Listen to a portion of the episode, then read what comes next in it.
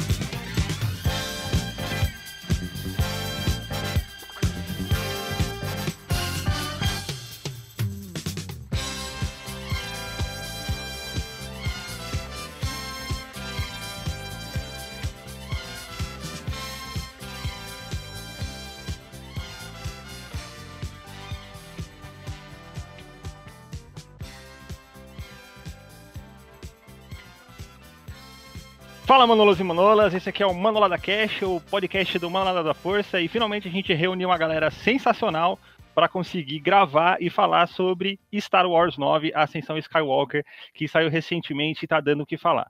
Então a gente não podia deixar de dar nossa opinião, de dar nossas expressões, etc. E a gente reuniu essa equipe maravilhosa de ADMs mais convidado, mais convidado, que no caso é o Vini, para falar sobre o filme, belezinha?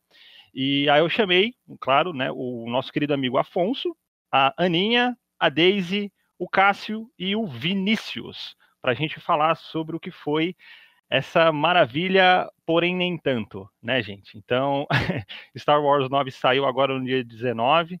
É, eu fui assistir na pré-estreia e foi complicado foi complicado, foi complicado, porém eu já vou falando logo de cara que ruim é relativo, né? Então, o que pode ter sido ruim ou não foi legal para mim, é, com certeza foi maravilhoso para muitas pessoas e tal. E por causa disso, a gente está aqui reunido para falar um pouquinho sobre isso. E eu queria já dar o. Na verdade, vamos começar pelo Cássio. Cássio que tem uma impressão boa, é bom começar pelo, pelo bom, né? É, Cássio, diz aí, o que, é que você achou do filme? Gostou, não gostou? Então, cara, é...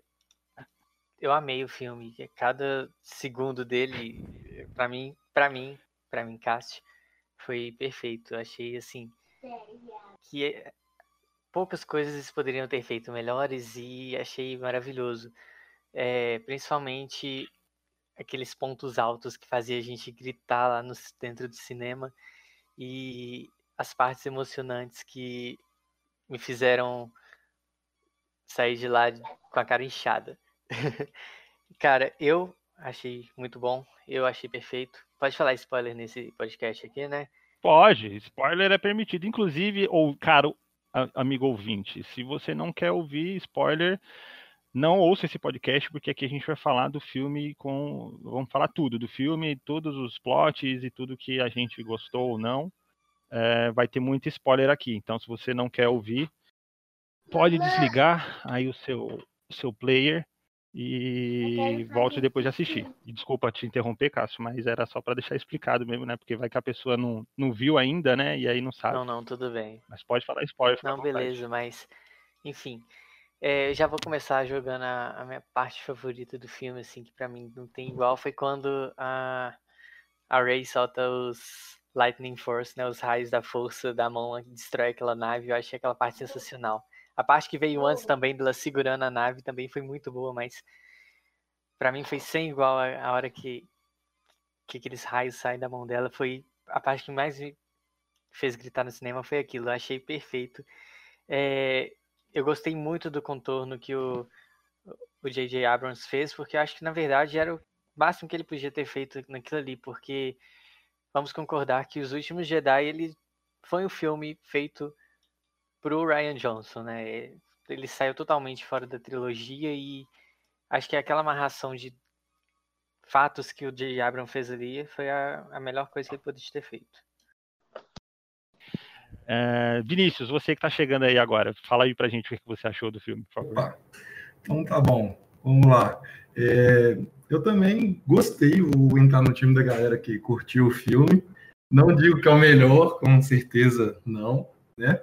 Mas como um todo assim ele me agradou, eu fui com a expectativa assim bem ajustada assim, não não tava indo esperando a coisa mais épica de todos os tempos, até por isso não não fui na pré-estreia também, esperei, ouvi comentários, não vi spoilers, consegui chegar lá tranquilo, sem tomar nenhum spoiler também.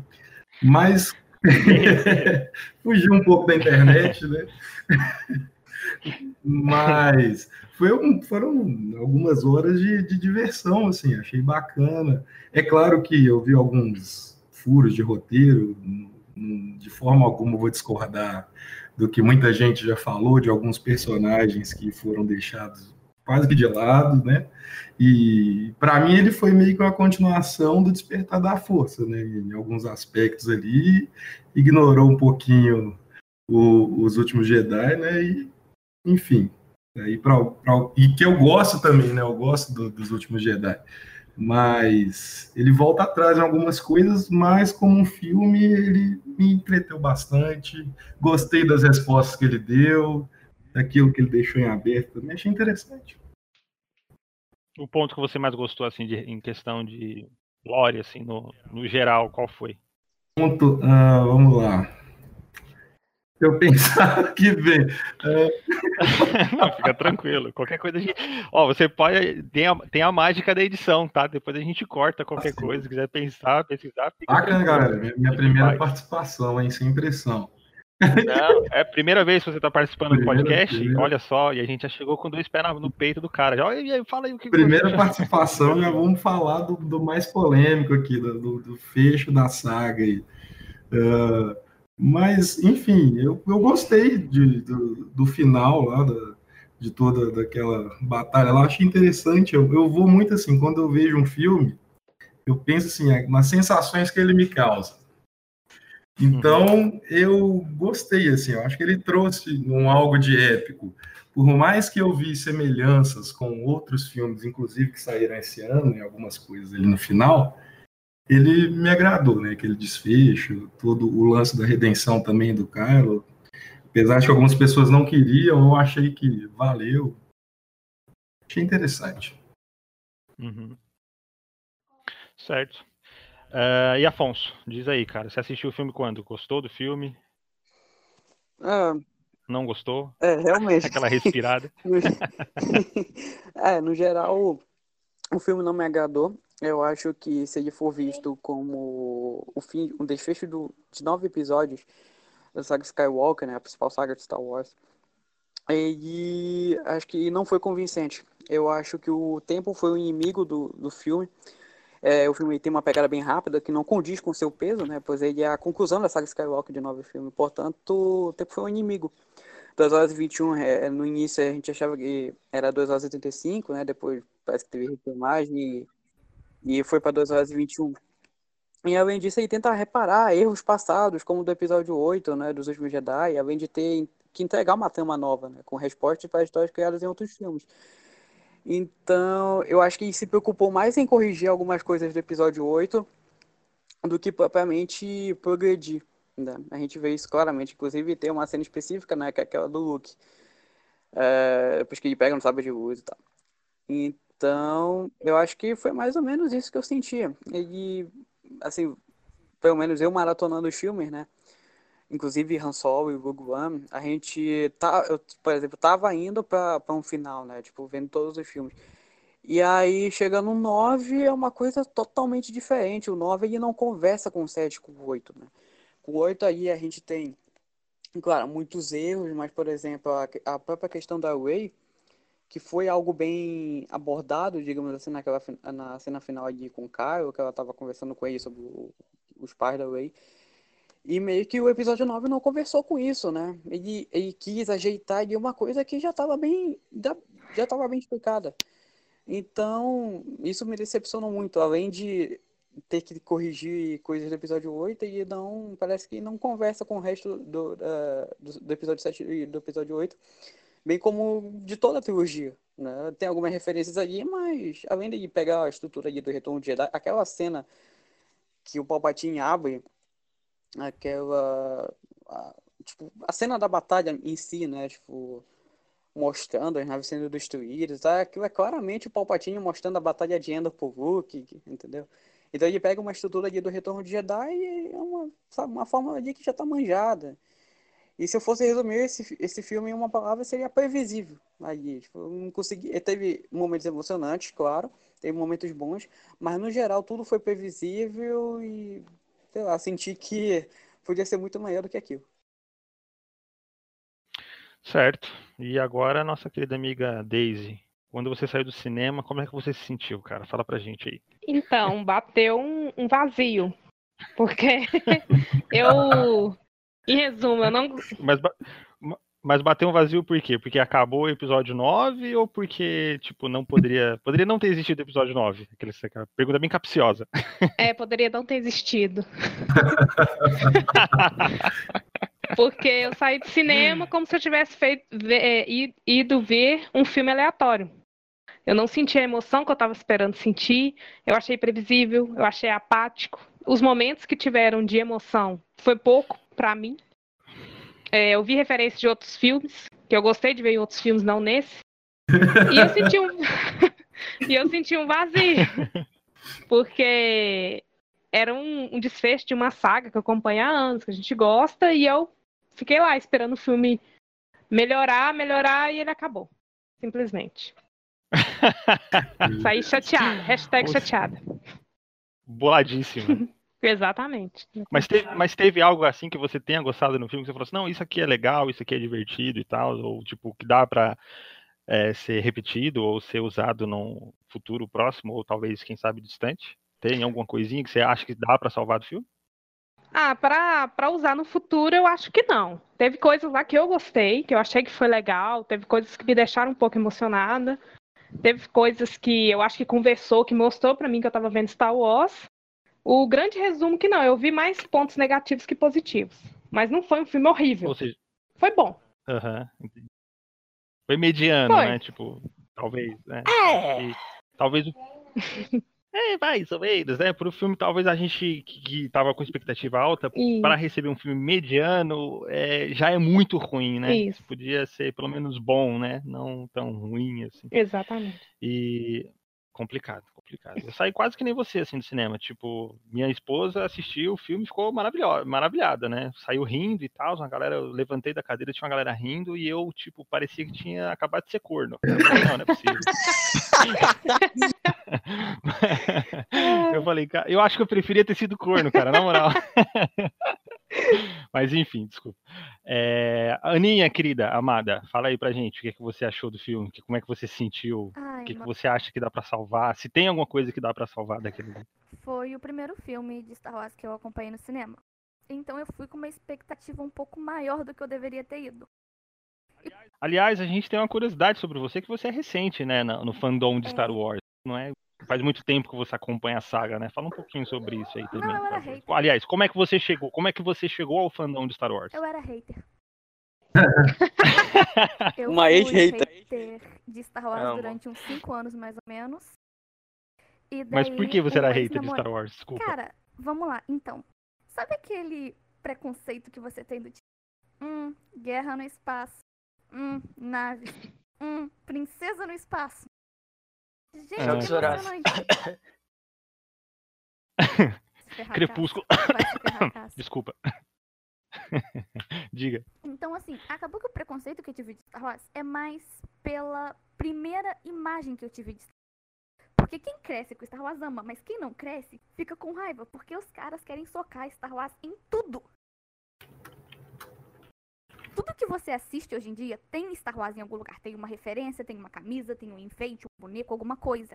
E quando você não acompanha aquilo, você meio que se sente de fora. Você fica tipo, ok, por que essa merda tá aqui também? Então, assim, Entendi. é mais aquele preconceito básico que você tem por não, por não conhecer uma coisa. Uhum. E aí você começou a gostar do nada, assim, tipo, uau. Não, não. Na verdade, eu tava num namoro na época e toda vez que a gente ia ver um filme, ele me propunha assistir Star Wars. E toda vez eu bati o pé dizendo que não. Daí, Tipo aquele, vamos assistir um filme lá em casa, né? Assistir É, Netflix não e tal. Star Wars. Só que aí, calhou de eu terminar, a gente terminou do direitinho. Eu fiquei entediado um dia desse, vi o gif de um porg na internet e falei, hum, vou ver esta merda. Daí, hoje em dia, eu sou meio obcecada. Inclusive, ele me pede informação. Então, peraí, você começou a gostar de Star Wars por causa de um Porg, é isso? Eu acho que o jogo virou, não é mesmo? Eu acho que o jogo virou. Exatamente. Da onde isso? Ela foi assistir na Curioso, pirraça. curioso. Resumindo. Tipo isso. Foi tipo, quer saber de negócio? Ah, tá. Agora eu vou ver essa merda. A gente terminou também, eu vou ver essa merda. Só pra poder continuar falando mal dessa merda com razão agora. Ah, Daí eu assisti. Aí- E aí, qual foi o primeiro que você assistiu? Foi o episódio Não, 8? foi o Despertar da Força. Uhum. Ah, então você já começou comecei pela, errado. pela, nova, pela nova trilogia. É, É, não tão errado, eu vai, mas. tinha um porg. É, É assim que eu errado é relativo no caso de Star Wars, né? Ah, foi atrás dos porg. Isso! Entendi. E aí, beleza, você assistiu o episódio 7, assistiu o episódio 8, gostou dos dois, ou não? Na verdade, eu assisti o episódio 7 e fui assistir o episódio 2. Ué? É, Ela começou certinho. Acontece, acontece. Ué, A bicha Gente, vocês têm pirracenta, que né? entender? Tá. uma coisa. Pra quem não faz parte desse fandom, descobrir a ordem cronológica de Star Wars é, meu Deus, um inferno. Vocês não estão Não, entendendo. cronológico, ok, mas é de capítulo, é só você ver lá. Um, dois, três, os pauzinhos lá. Davi, não tem que fazer Tipo, sentido, sou Aquela- eu. Agora Ela só falta você não saber o número assistir- romano aí. Ela tava acostumada a assistir X-Men, aí ela pirou na ordem cronológica e foi pra Star Ah, Wars, tá. entendeu? É isso. Eu só queria fazer um comentário de que eu achava que a Padme era a Leia jovem. Eita. Ah, meu Ai. Deus. Eu comecei bem. Eu comecei bem. Você acabou de matar os nossos 10 ouvintes que ouvem um podcast. É. Todo mundo assim já ouvir, isso. né, na verdade. Desculpa, gente, não faz nem um ano e meio isso. E garanto- Acontece, E acontece. a, Ray, achava e a Ray era o quê? A filha da Leia? Eu prefiro não falar as ideias que eu tinha sobre essa nova trilogia quando eu comecei a assistir. Tá? Hum. Vamos continuar sobre o filme. Mas e aí? Você... Aí você assistiu 9, tá, beleza. Você assistiu, tu- gostou. Quando você assistiu tudo, você gostou. Sobre o episódio 9, ou na trilogia em geral? Em geral. Não, não, tipo, quando antes do episódio 9, porque você chegou no Ah, fandom antes de sair o sim, episódio 9. Então eu acredito que sua expectativa tenha ficado lá nas alturas, né? Afinal de contas, seria Exatamente. o desfecho de uma saga de nove Foi filmes, o né? Oito, nove Eu filmes. no comecei a total. consumir 42 Star Wars num período de tempo muito curto. Eu virei fã num Uhum. período, tipo, fa- não, fa- não fazem nem um ano e meio. E só nesse meio tempo, eu meio que já consumo material escrito, com filmes, um pouco das HQs, um pouco das animações. Então eu tinha muita informação de uma vez só pra processar. Acabou que isso levou a minha expectativa lá em cima. E eu fui pro cinema com uma carga emocional que vocês não estão entendendo. O pessoal passava da frente e falava, minha filha, você tá emocionada, para. Porque eu fui, eu fui num, num hype muito, muito alto. E assim, Meus pêsames. muito obrigada. A galera tá com ódio no Minuto de silêncio. Muito obrigada. Quando eu assisti o Não, filme, eu saí de lá com uma, um misto de sensações estranhas. Um pouco foi de frustração, um pouco foi de emoção, de fato, porque, meu Deus, eu vi o final da história mais épica da cultura pop no cinema. Então, assim, a carga emocional com a qual eu saí de lá foi muito pesada, mas também foi muito frustrante. Como você ressaltou há pouco, foi um filme que ele teve mais pontos negativos do que positivos pra mim. Na minha humilde opinião, ele é um filme ruim com alguns pontos bons. Não sei Nossa. se pela pressa com que o J.J. Abrams precisou fazer, porque na minha concepção, ele ignorou o filme do Ryan Johnson. Ele basicamente pegou o filme e falou: Hum, vou continuar, vou fazer dois filmes em um. Por quê? Porque... Então a gente teve um filme em que basicamente contou a história que deveria ser contada em dois. O que fez com que a velocidade do filme ficasse muito rápida. O que fez com que você não conseguisse de fato pegar a emoção da. Porque quando você começava a processar uma cena, você já era jogado em outra. Um bom exemplo disso foi a morte do Chewie. Foi a única cena em que eu ainda consegui falar: Meu Deus, isso realmente aconteceu. Porque logo em seguida mostrou que ele estava vivo. Tipo, não deu pra você sentir aquelas emoções do filme. Foram, fo- elas foram É, tomadas meio, de você. é até meio brega isso, né? É até meio brega isso em filmes, né? Tipo, você mata um personagem, mostra ele, tipo, cinco minutos depois, aí mata ele de novo, mostra. O Kylo morreu quantas vezes nesse filme? Umas três. Mas ele morreu mais vezes. Eu contei. É, então, ele morreu. Acho que ele morreu na. Pra mim, ele tinha morrido na queda do avião, do, do TIE Fighter dele. Depois ele morre quando a Rey enfia o sabre no peito dele. Depois ele morre quando o Palpatine joga ele de novo. E aí ele morre no final. E, tipo, fica um bagulho. Fica. Ao invés de ficar legal, fica, Fica escroto, macio, eu acho. fica entendeu? Eu acho. É, fica. Fica- Fizeram com o Tio, né? Fizeram com C3PO, fizeram com um monte de gente. Você fica tipo, ah, mata o personagem ou não mata? Mata ou não mata? Morreu ou não morreu essa porra? E quando você vê, não morreu. Aí Exatamente. Enfim. Fica, fica uma coisa cansativa de você assistir. Tô Então, parecendo paródia. bom, É, então. bem. Acaba que assim, os pontos positivos que eu consegui ter do filme é o fato de que ele teve uma presença muito grande de assim, personagens que a gente viu ao longo da história de Star Wars. Deu pra gente se despedir um pouco disso, sabe? Teve o Lando aparecendo ali, a gente teve também o C3PO meio que sendo reiniciado. Aquelas emoções que a gente já teve em alguns filmes lá atrás, sabe? A gente meio que conseguiu colecionar elas. Mas ainda assim, é um filme Uhum. que eu não consigo pegar e falar, não, é um bom filme de Star Wars. Não usaria ele como referência pra recomendar Star Wars pra alguém. Ficou devendo muita coisa. complicado. É, ficou, ficou mesmo. Eu acho que a gente pode já começando a falar do plot, na verdade, né? Porque assim, é, existia um rumor bastante forte, aliás, já era dado como certo, na verdade, né, que o Palpatine de uma certa forma ele voltaria, né? Só que eu acho que a grande esperança da maioria, pelo menos do fandom, eu não digo todo mundo, né, porque todo mundo é muita gente, mas a grande grande parte do fandom, pela minha percepção, eh, gostaria que o Palpatine voltasse, porém não em carne e osso, né? Porque a volta do Palpatine é, em carne e osso, ela destrói um conceito da saga que é justamente a, a questão do, do, do escolhido. Né? Então, quando o Darth Vader barra Anakin destrói lá o Palpatine no episódio 6, que ele explode e tal, não sei o quê, é, ali a gente vê a consagração da, da, da profecia. Né? Ali a profecia se realiza e o Anakin traz o equilíbrio para a força, destruindo o Sith. Né? Então, é, existia a esperança de que ele não voltasse em carne e osso para o filme justamente por causa da história da saga, né? Por causa do conceito já estabelecido e tão difundido durante esses 42 anos de Star Wars. E aí, logo no comecinho, a gente vê o Kylo chegando lá em Hexagon, ele começa a ouvir umas vozes e tal, você fala, pô, legal, né? São as vozes do Palpatine e tal. E aí tem aquela conversa meio michuruca e tal, e aí aparece o danado lá, o Palpa, o Palpa zumbi, Palpatine zumbi, todo escrotão, esquisito, com olho sem, sem cor e tal, falando uma parte de porcaria. E aí do nada ele fala, ah, e toma cuidado com tal menina que você não sabe quem ela é. E aí já fica meio que. E ele dá aquele sorrisinho, né? É, sem vergonha, e aí você já fica tipo, puta que pariu, não é possível que os caras pegaram. Que a galera do Reddit escreveu o roteiro desse É filme, tá possível, ligado? Tem sim. Aí eu falei, mano, não é possível que eles vão meter um negócio de filha ou de neta de, de Palpatine, porque essa teoria de que ela é neta do Palpatine, ela já é velha.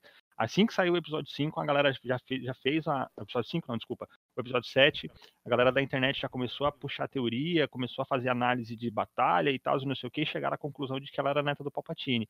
E aí, a grande discussão é que esse seria um plot meio que ruim, né? Seria alguma coisa um pouco forçado demais, né?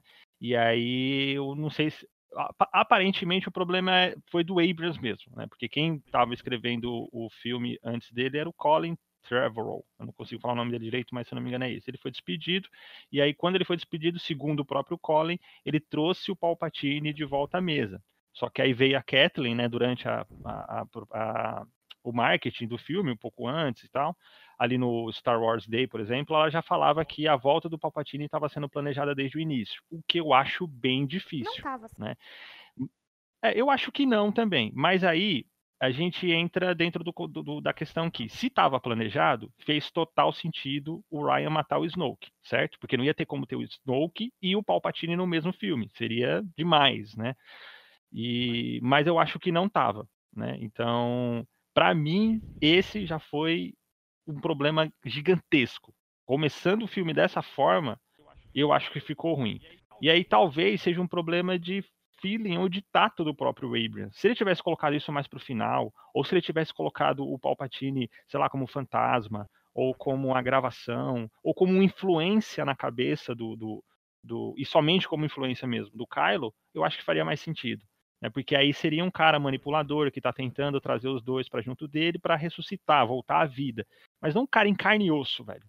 Porque a parada do Darth Maul já é um pouco ruim, né? O Darth Maul é repartido ao meio e aí ele aparece em Clone Wars meio máquina e meio homem, doido, depois de uma queda absurda.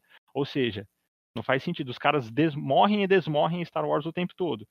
Então no Darth Maul já ficou um pouco ruim. Aí eles fazem praticamente a mesma coisa com o Palpatine, né? Que é trazer o Palpatine, ou seja, ele nunca morreu. Ele é um incel que fica no quarto mandando tweet e manipulando a galáxia como se fosse um, sei lá, um doido. E eu acho isso ruim. Eu acho que poderia ter sido, como é que fala? Hum, Com certeza os caras poderiam ter tido uma ideia melhor, entendeu? Para trazer o Palpatine de volta, se fosse esse o caso.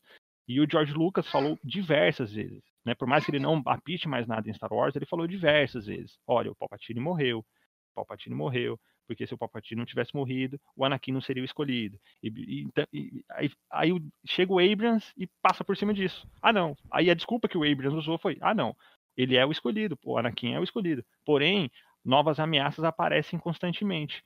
E aí, nova ameaça ele estava se referindo ao Palpatine. Mas o Palpatine não tem nada de novo, entende? E aí fica aquela coisa um pouco desgastante.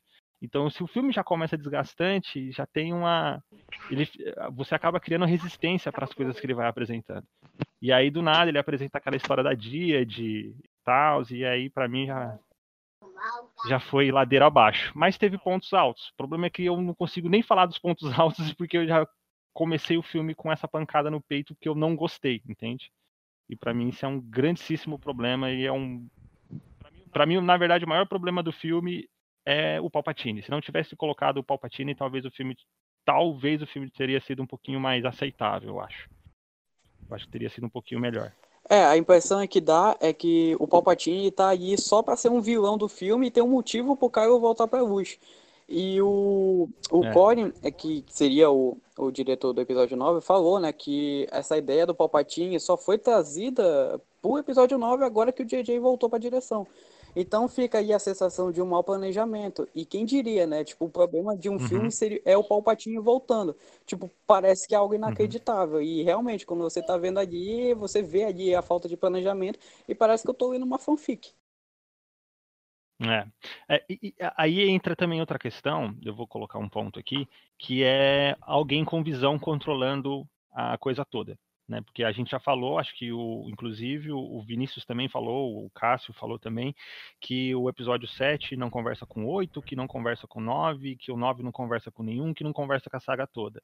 Ou seja, quando a gente tem a, a, a clássica, a gente tinha o George Lucas no comando, né? Ele não dirigiu os três filmes, porém, era ele ali que comandava a coisa toda, né? Então ele dirigiu o episódio 4, o Irving dirigiu o 5 e eu sempre esqueço do cara que dirigiu o 6. Conseguiu contar uma história. Por mais que tenha tido retcon, por mais que tenha tido uma, um detalhe errado aqui ou ali, tinha um cara que estava ali, tinha uma pessoa que estava ali controlando a coisa toda. Na sequel é a mesma coisa. O George Lucas dirigiu, escreveu e comandou tudo e ele conseguiu contar uma boa história. Então pode, a galera que não gosta das prequels, ok, beleza é, é, normal, mas é inegável o fato de que as prequels ela tem uma história muito bem contada, Criou algo. do começo ao final do episódio. Exatamente, né? Ele, ele conseguiu, ele expandiu o universo Star Wars de uma forma uh, sensacional, né? Com, com a prequel. E no episódio e as sequels a gente já não vê mais essas coisas, a gente já não vê isso. A gente pare, é, é justamente o que o Afonso falou. Parece que foi muito mal planejado. E eu acho que essa, faltou essa figura da pessoa que, que nem o Kevin Feige, por exemplo, fez no, no universo da, da Marvel, né? Ele era o cara que mandava em tudo e comandava, então, tipo, tudo saiu certinho, porque é uma pessoa pensando na coisa toda. E eu acho que faltou justamente essa figura na, na, na nessa, nessa trilogia atual, que seria a pessoa que iria comandar, ia, tipo, ditar as, a, ia brecar os diretores, roteiristas, etc., ia contar uma história. E a figura que era para ter sido essa pessoa seria a Kathleen Kennedy, que é a presidente da Lucasfilm, né? Eu sempre, é, eu acho muito legal o fato dela estar tá lá na presidência, ela trouxe bastante coisa interessante para a saga, é, muita coisa boa e tal. Mas é, na questão do planejamento da, dos filmes, ela está deixando um pouco a desejar. Acertou no Rogue One, ficou legal, acertou nas séries animadas, em Rebels eu achei que ficou muito legal. Em Resistência eu nem assisti, para ser sincero, porque não sou o público-alvo, não me interessei também. É, mas na questão da trilogia em si, que é, seria o carro-chefe né, de Star Wars, são os filmes no cinema, faltou essa pessoa. Faltou um pulso firme, um pulso firme e forte para falar, olha, Abrams, não caga a porra da saga, cara, não traz o Palpatinho de volta, deixa o velho lá, traz só uma influência do cara, entendeu? E, e, e, o engraçado é que o George Lucas foi consultado, né, para fazer para fazer para ajudar a fazer o filme, né? E aí eu só consigo imaginar o George Lucas ajudando da seguinte forma: puta, tá muito ruim isso aqui, velho. Vamos ver se o George Lucas conserta, né? E infelizmente não foi o que aconteceu, pelo menos na minha percepção, né? Na minha, no meu conceito, no meu contexto.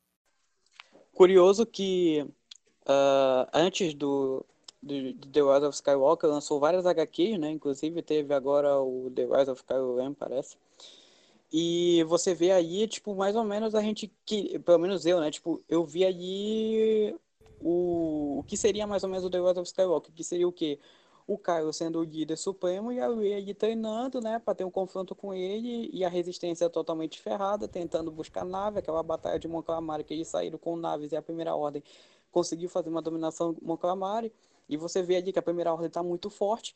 E quando a gente vai pro filme, aí já, já é colocado o Palpatine, né? Tipo, aí o Caio fica, parece que descanteio como líder supremo e até aparece ali, reunido ali com, com o Hux, com o Pride, com os outros oficiais. Só que para por aí. Aí depois, é, sei lá, viajou legal mesmo. Viajou, viajou. E eu acho que ele nem soube aproveitar também os personagens, né? A, a Rose foi jogada de lado, Paul ele deu uma mudada significativa na, na questão da, do comportamento dele e tal. Ficou uma coisa muito estranha. Eu achei que ficou. O Hux. Ficou fora. O Hux, boa, bem lembrado. O Hux que é, é, é, filho do próprio Abrams. Ele descartou o Hux. Eu acho que foi por pura birra, porque, como o Afonso tinha falado no grupo, né? É, como é que fala? É, deixaram ele muito bobo, né? Muito muito besta, e talvez por causa disso o Abrams tenha ficado chateado e foi lá e descartou o cara. O que eu acho uma besteira, né? Porque ficou uma clara referência ali ao Carlos da, da, da Rebel, da série Sim. Rebels, mas ele foi, ele foi descartado como um. Né? É que o Carlos, na verdade, a motivação dele seria a rebelião, né? Ele quer se juntar porque ele já não sente faz parte do Império. Aí ele se juntou aos rebeldes, porque os rebeldes são mais calorosos, etc e tal.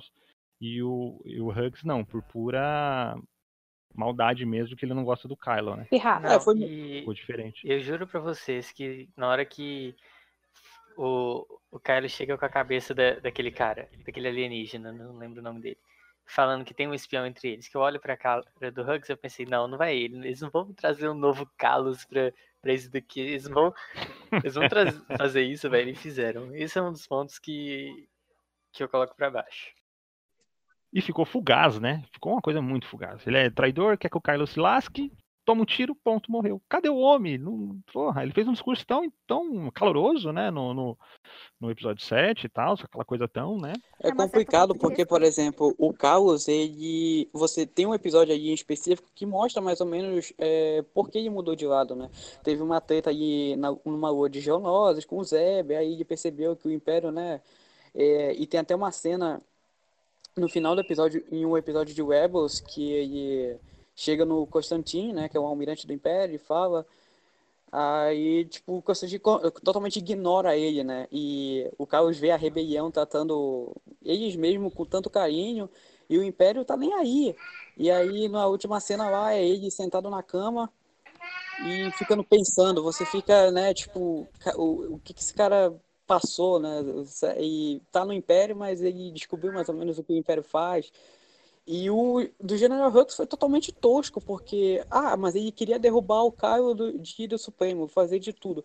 Mas a gente já viu outras formas de fazer isso, né? Em Rogue One mesmo, o Krennic tenta passar a perna no Tark, o Tark tenta passar a perna no Krennic, mas ali no Império, o Krennic ou o Tark não ajudaram a rebelião para derrubar um outro, eles ficaram ali tretando mesmo dentro do Império, né? Tipo, o Hux não, o- sei lá, foi um espião que ajudou a resistência e morreu de uma forma tosca. Então fica ali, ah, tudo bem, tem o General Pride, só que, tipo, também ficou ali sem fazer nada praticamente. Pride Só fez vários uma- nadas, né?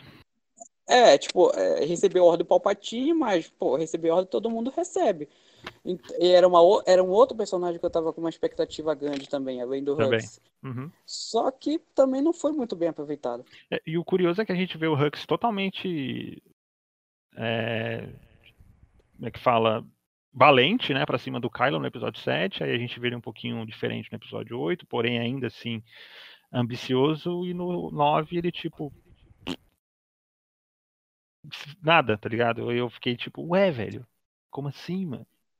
Se fosse, um é. per- se fosse um personagem do Ryan, assim, que o Ryan foi lá e tirou o personagem da bunda, é, www.minhabunda.com.br, beleza. Mas não, foi um personagem do próprio Abrams. Eu não entendi porque ele não quis trabalhar o Hux de uma forma melhor. Ficou muito esquisito aquilo, ficou fake, tá ligado? Ficou falso. Não, comp- não comprei a ideia. Ele não me fez comprar a ideia. Eu acho que esse é um dos grandes problemas. Porque por mais que o episódio 8 tenha um problemas, tenha problemas, eu duvido que um fã de Star Wars não tenha amado aquele final com o Luke super pistola enfrentando a primeira ordem. Aquilo foi lindo, cara. Aquilo é maravilhoso. E a pessoa pode não gostar do episódio 8, pode não curtir as escolhas criativas do Ryan por motivo X ou Y. Mas todo mundo há de concordar que aquele finalzinho é sensacional, cara. É muito bonito. Entendeu? Então acho que até quando a galera não gosta, por exemplo, do episódio 8, geralmente o pessoal concorda que ele conseguiu contar uma história e vender uma história muito bem. Eu acho que já foi totalmente o contrário do, do, do, do Abrams no episódio 9. Justamente por causa desses detalhes, entende? É, ele começou muito bem, né? Depois teve um tempo ali que ele ficou morno e no final foi, foi muito bom, foi memorável, de fato. E ele preparou, assim, tem os seus erros, óbvio, como todo filme tem. Eu particularmente não gosto muito, mas ele, ele deixou um terreno ali, né? Ele preparou a base pro The Rise of Skywalker e as HQs também prepararam uma base. E parece que, é, novamente, só a aparição do Palpatine aí fez com que toda a história que foi construída fosse jogada no lixo e fosse só o Uhum. Palpatine ali sendo avô da Rey. Tipo, acabou tudo. Acabou, verdade. A Aninha queria falar alguma coisa, Aninha, acho que eu te interrompi, desculpa. Era mais o ponto de que uma das coisas que mais me fez sentir incomodada com relação a esse filme é como, de uma certa maneira, ele não respeita pontos estabelecidos em filmes anteriores. Como você mesmo ressaltou, que foi a profecia do escolhido, que ele meio que passa por cima, porque se o Palpatine tá vivo, o equilíbrio de fato nunca chegou realmente a ser conquistado. E a força é burra para um cacete. É, ou coisas como o Hux, que foi planejado para ser um general completamente obcecado com, sabe, com a missão dele. Era literalmente aquela coisa, um homem e uma missão, aquele era o objetivo da vida dele. Isso é retratado em vários em vários materiais de Star Wars. E no filme basicamente transformaram ele num boboca. Literalmente o cara que tinha como princípio da vida dele fazer com que a primeira ordem conquistasse a galáxia, no final abre mão disso tudo pra uma birra que ele tem com um colega de, de lado da força. Uhum. É, talvez, a- talvez, talvez o grande problema seja o, Ab- o Abrams não conseguiu vender, velho, a ideia, saca? Eu acho que é isso. Acho, que é Exato, grande. ninguém comprou a história que eles estavam É. vendendo. Você Se assiste o filme e você sai de lá sem ter aquilo. Meu Deus, isso realmente aconteceu. Você não sai com a sensação de um filme de Star Wars. Você sai com a sensação de um filme feito com base em fanfics mal escritas. Porque eu já vi em fanfic roteiros mais complexos e melhores trabalhados. E melhor trabalhados. Verdade, eu também concordo. Mas, mas nem tudo também é, é- Beleza. Tudo bem. A gente chegou. A gente tá falando. Faz muito tempo que a gente tá falando mal de Star Wars. Vamos mudar um pouquinho. Gente, vamos, vamos mudar o O filme vamos. pediu pra isso. é, o filme também não colaborou muito. Afonso. Mas tem pontos positivos.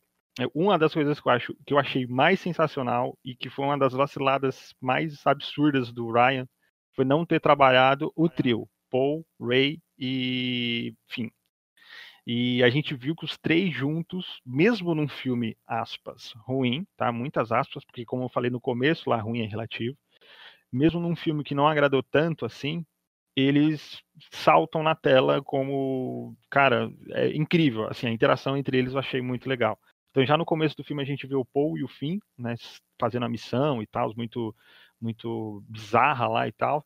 E aí a dinâmica eles já tá legal, já tá interessante, e aí eles chegam lá no, no Passana, né? Não, é Ajan Claus, né? Se não me engano, o planeta onde a Ray tá, né? E aí eles chegam e os três começam a conversar, e aí o Paul começa a brigar com a Ray, a Ray dá um abraço no fim, aí os dois começam a falar mal do Paul, e aí eles começam a meio que discutir. Eu achei isso muito massa, eu achei isso muito legal. Os três juntos na missão. Aí juntou, né? O C3PO, o Chewbacca e tal, o Klaus, Cloud. E, e eu acho que foi uma pena a gente não ter visto isso no episódio 8, entende? Porque ficou todo mundo muito separado, né? A Rey foi lá falar com o Luke, que foi depois pra cima do Kylo, depois o Finn foi atrás da Rey, porém ele teve que fazer tal coisa antes e o Paul teve que ficar ajudando na resistência, cada um com seu papel estabelecido, né? Afinal de contas, era uma evolução dos personagens. Mas seria muito legal se a gente visse pelo menos uns 15, 10 ou minutinhos, uns 10 minutinhos dos três juntos ali fazendo alguma coisa. E esses momentos a gente vê no episódio 9, o que eu achei que, fica, que ficou muito legal, ficou muito massa. Eu fiquei, tipo, satisfeito em E- ver os, os três juntos, entendeu? Pode falar, desculpa. Isso, porque os três, eles conversam, eles combinam, é a essência de Star Wars. Então, isso foi uma das cenas também que eu gostei bastante. Porque a dinâmica dos três é muito boa. A conversa, os diálogos. E isso lembrou que eu estava assistindo Star Wars. Isso foi uma parte que eu gostei bastante. É, porque é a essência, né, de Star Wars. Se você lê livros, se você lê HQ, se você vê filmes, se você vê spin-off, você sempre vê o quê? Uma turminha junto fazendo alguma coisa. É a premissa principal de Star Wars. Qualquer livro que você for ler, seja ele qual for, sempre vai ter uma turminha. Menos Mandaloriano, porque Mandaloriano é, o Mandaloriano é pica, né? Ele é, ele é- trabalha sozinho, mas ele tem o Baby Yoda. Mas geralmente você vê uma turminha andando junta e fazendo as paradas pela galáxia. E é a essência da Star Wars, que é a amizade, confraternização e etc. E isso ficou muito legal no filme. Né? E, e tinha momentos ali de piadas e, e- e, como é que fala? Alívio cômico que eram muito característicos do, do, do Abrams, né? Você via que tinha o dedo do cara ali, e nisso ele fez muito bem. Isso aí eu não, não, não tenho o que reclamar. Mas aí foi só mais ou menos nessa. É, são uma, uma das poucas coisas de Star Wars 9 que eu realmente falo, não, isso ficou legal, não tenho o que falar. Que é a dinâmica dos três. Isso. Alguém quer É, completar também- alguma coisa? Pode falar, Afonso.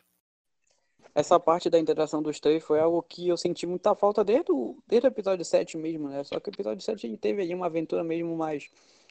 Já teve o Ray com, a- com, com o Finn, né? E o Paul Dameron mais como liderança de. Que foi aprofundado depois. É, tem até uma cena interessante, né? né, No The Rise of Skywalker que. Eles caem naquela areia movediça e tal. Aí o Paul Dameron pergunta se estão todos bem. Aí o C3PO fala assim: Eu não falou meu nome, mas eu estou bem. Pô, tipo, aqui no Star Wars. Uhum. Aquilo ali, tipo, aquele comentário sarcástico do C3PO, entendeu? E foi, foi, um, foi um ponto positivo nisso, a interação dos três, né? Foi bem construído, você vê ali que tem um entrosamento ali de quatro anos, né? De, até mais, eu acho, de gravação ali, desde 2015 até agora, 2019, bem antes até. Então, aí você tem ali a, a interação, ela funcionou muito bem, né? Depois, claro, eles dividiram, óbvio, Star Wars sempre tem essa parte, mas foi bom. E, inclusive, aquela cena que o Paul Dameron discute com a Ray, né? É até interessante ver que o Paul Dameron ele tá ali, tipo, quase batendo de frente mesmo, porque ele tá perguntando, pô, você tá aqui, você fica só treinando, você não tá ajudando lá fora. O que você tá Uhum. fazendo pra gente? E essa, essa mini, esse mini debate aí foi muito bom, já, já apresentou de vez ali os personagens. Uhum. Cara, por falar no humor do C3PO, eu chorei de rir na cena que eles chegam lá em, em é, Passa- Passadina? Passadena? É, Passadina. Passadina. Passana, Passana. Passando. Passando. Passadena, acho que é um estado dos Estados Unidos. lá, enfim. Passadina é um estado ou uma cidade dos Estados Unidos? Isso. É. Velhos tempos, velhos tempos. Enfim, quando eles chegam lá em, em Passana e o C3PO começa a dar informação sobre a cidade, aí o povo comenta sar- sarcasticamente, é mesmo? Aí ele não reconhece o sarcasmo, continua falando, todo mundo olha pra ele, ele tipo assim, mas o que, que esse povo tá olhando? E olha E pra olha pra trás trás. também. Cara, aquilo foi a gota d'água, eu chorei de rir. Muito naquilo, bom. É, então, são detalhes assim que deixam o Star Wars sensacional, né? Uma, uma, uma, cenas, umas cenas que eu mais gosto de Star Wars é quando chega o C3PO e o R2D2 em Tatooine pela primeira vez. Que eles têm uma discussãozinha e aí o C3PO dá uma bica no R2D2. Tá bom então, seu ba- pau- seu balde de, de graxa e vai embora, né? E dá uma bica nele e sai andando. Eu acho super engraçado aquela cena. E aí o Abrams conseguiu resgatar essa- esses pequenos momentos assim gratificantes, né? Esses alívios cômicos é, pro episódio 9. E Vinícius, tem algum personagem que você tenha gostado, assim, ou você que você acha que tenha merecido, mereceria mais tela, assim, ou mais atenção? Que Cara- você- que o novo que apareceu que você tenha gostado, tem algum assim que você guardou no coração? Cabo Freak pra sempre. Bavo Freak. Fala sério, foi, foi o melhor alívio cômico. Isso é verdade. Ele ficou Pô, sensacional. Maravilhoso. Que personagem. Espero vê-lo mais vezes. Ele.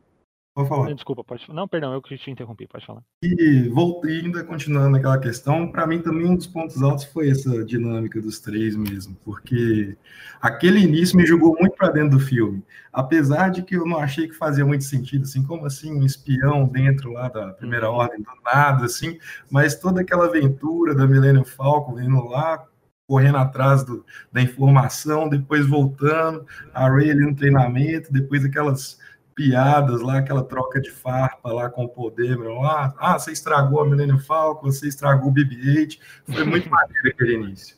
Ficou Aquilo lá me gostoso jogou muito dentro do filme. É, Então, aí, tipo, foi, isso foi um bom mim- início, né? É, então, isso para mim sobrepôs alguns erros de, de roteiro aí, esse- essa sensação aí do, dos três trabalhando assim, bem dinâmico. Então talvez o filme tivesse deveria ter começado ali, sem os cinco primeiros minutos do Kylo conversando com o Palpatine. Eu acho que já teria sido interessantíssimo, entende? Porque é como repetindo, pra mim o grande problema é o Palpatine logo no comecinho e aquela e aquela conversa toda meio que sem sentido e tal.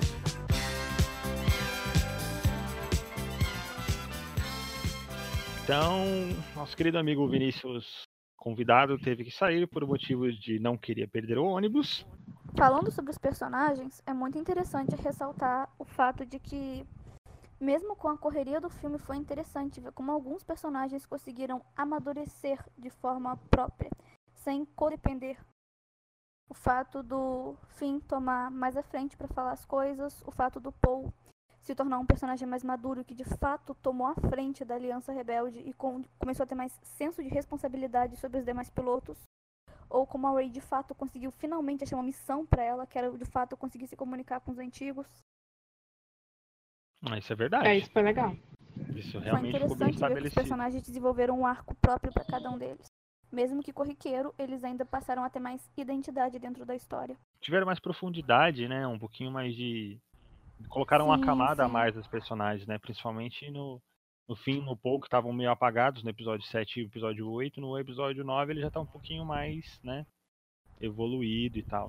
É, e toda a intimidade que os personagens passaram a deter uns com os outros foi uma coisa que trabalharam e ficaram muito legal.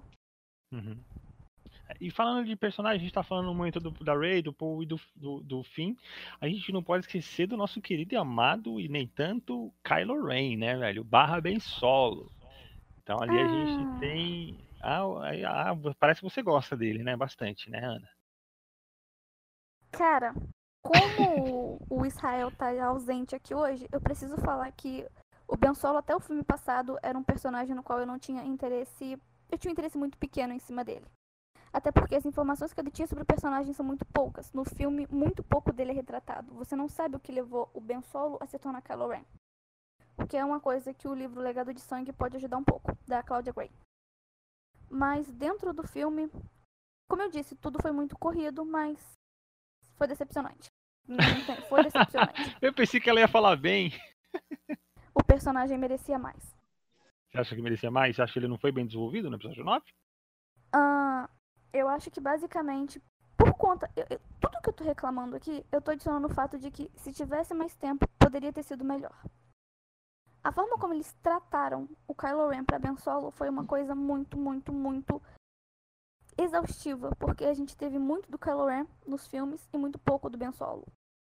Como todo mundo aqui sabe, foi basicamente isso. A gente lidou com o Kylo Ren por dois filmes e meio, e no instante que a gente conheceu o Ben Solo, ele partiu dessa pra uma melhor. Então, tipo, eu não consigo sentir apego por um personagem que eu não conheci. Uhum. Entendi. Saquei, saquei. Você queria mais tempo de Kylo, de Ben Solo De na Ben tela. Solo. Eu acho que seria necessário. Uma das únicas coisas que eu gostei muito, muito, muito do pouco tempo que a gente teve do Ben Solo foi numa cena logo assim que a Rey passa o sabre pra ele. Um segundo antes dele começar a batalha, quando os Cavaleiros de Ren se Ah, ficou afastam lindo dele, aquilo. que ele balança É. as mãos.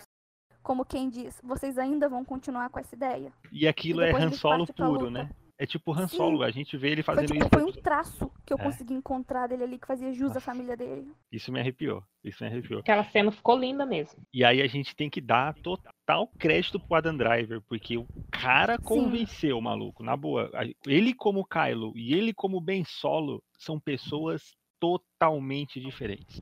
O jeito como anda, o jeito como se mexe, as A feições do rosto. como luta, tudo. a po- Mano, olha, caraca, velho. Quando ele, quando ele se torna o Ben Solo mesmo, né? A gente já vê uma, uma puta de uma diferença do Kylo pro Ben Solo assim que ele pousa em Hexagol. Quando ele pousa lá aquela, aquele TIE Fighter dele, que provavelmente deve ter hiper, hyperdrive, que nenhum TIE Fighter tem, ele pousa lá, é, você já vê que ele tá diferentão, ele já tá esquisitão, com a roupa né, mais despojado e tal, e não sei o que. E aí quando ele desce para enfrentar os, os Cavaleiros de Ren, que na final, de- final de contas apareceram para fazer vários nadas também, é, ele já tá totalmente diferente, mano. O rosto dele tá muito diferente. E essa cena que a Rey coloca a mão para trás e aí ele pega o sabre, ah, aquilo foi muito lindo. Eu achei. Aquilo é Star Wars. Aquilo ali eu achei, ah, não. isso- Aquilo aqueceu o coração do fã. Aham. É, aquilo- Exatamente. é, então, aí é que tá, não é um fanservice, tá vendo? Você percebe como, tipo, essas partes são sensacionais. Não é um fanservice, tipo, trazer o Palpatine de volta. Que quer, quer, quer não, é um fanservice, fanfic da, pra mim, da um dos piores. E aí ele faz um bagulho desse jeito. Isso, é pra mim, o fanservice é aquele bagulho que te deixa com o coração aquecido, né? E eu fico com, morrendo de inveja quem saiu do filme com o coração aquecido.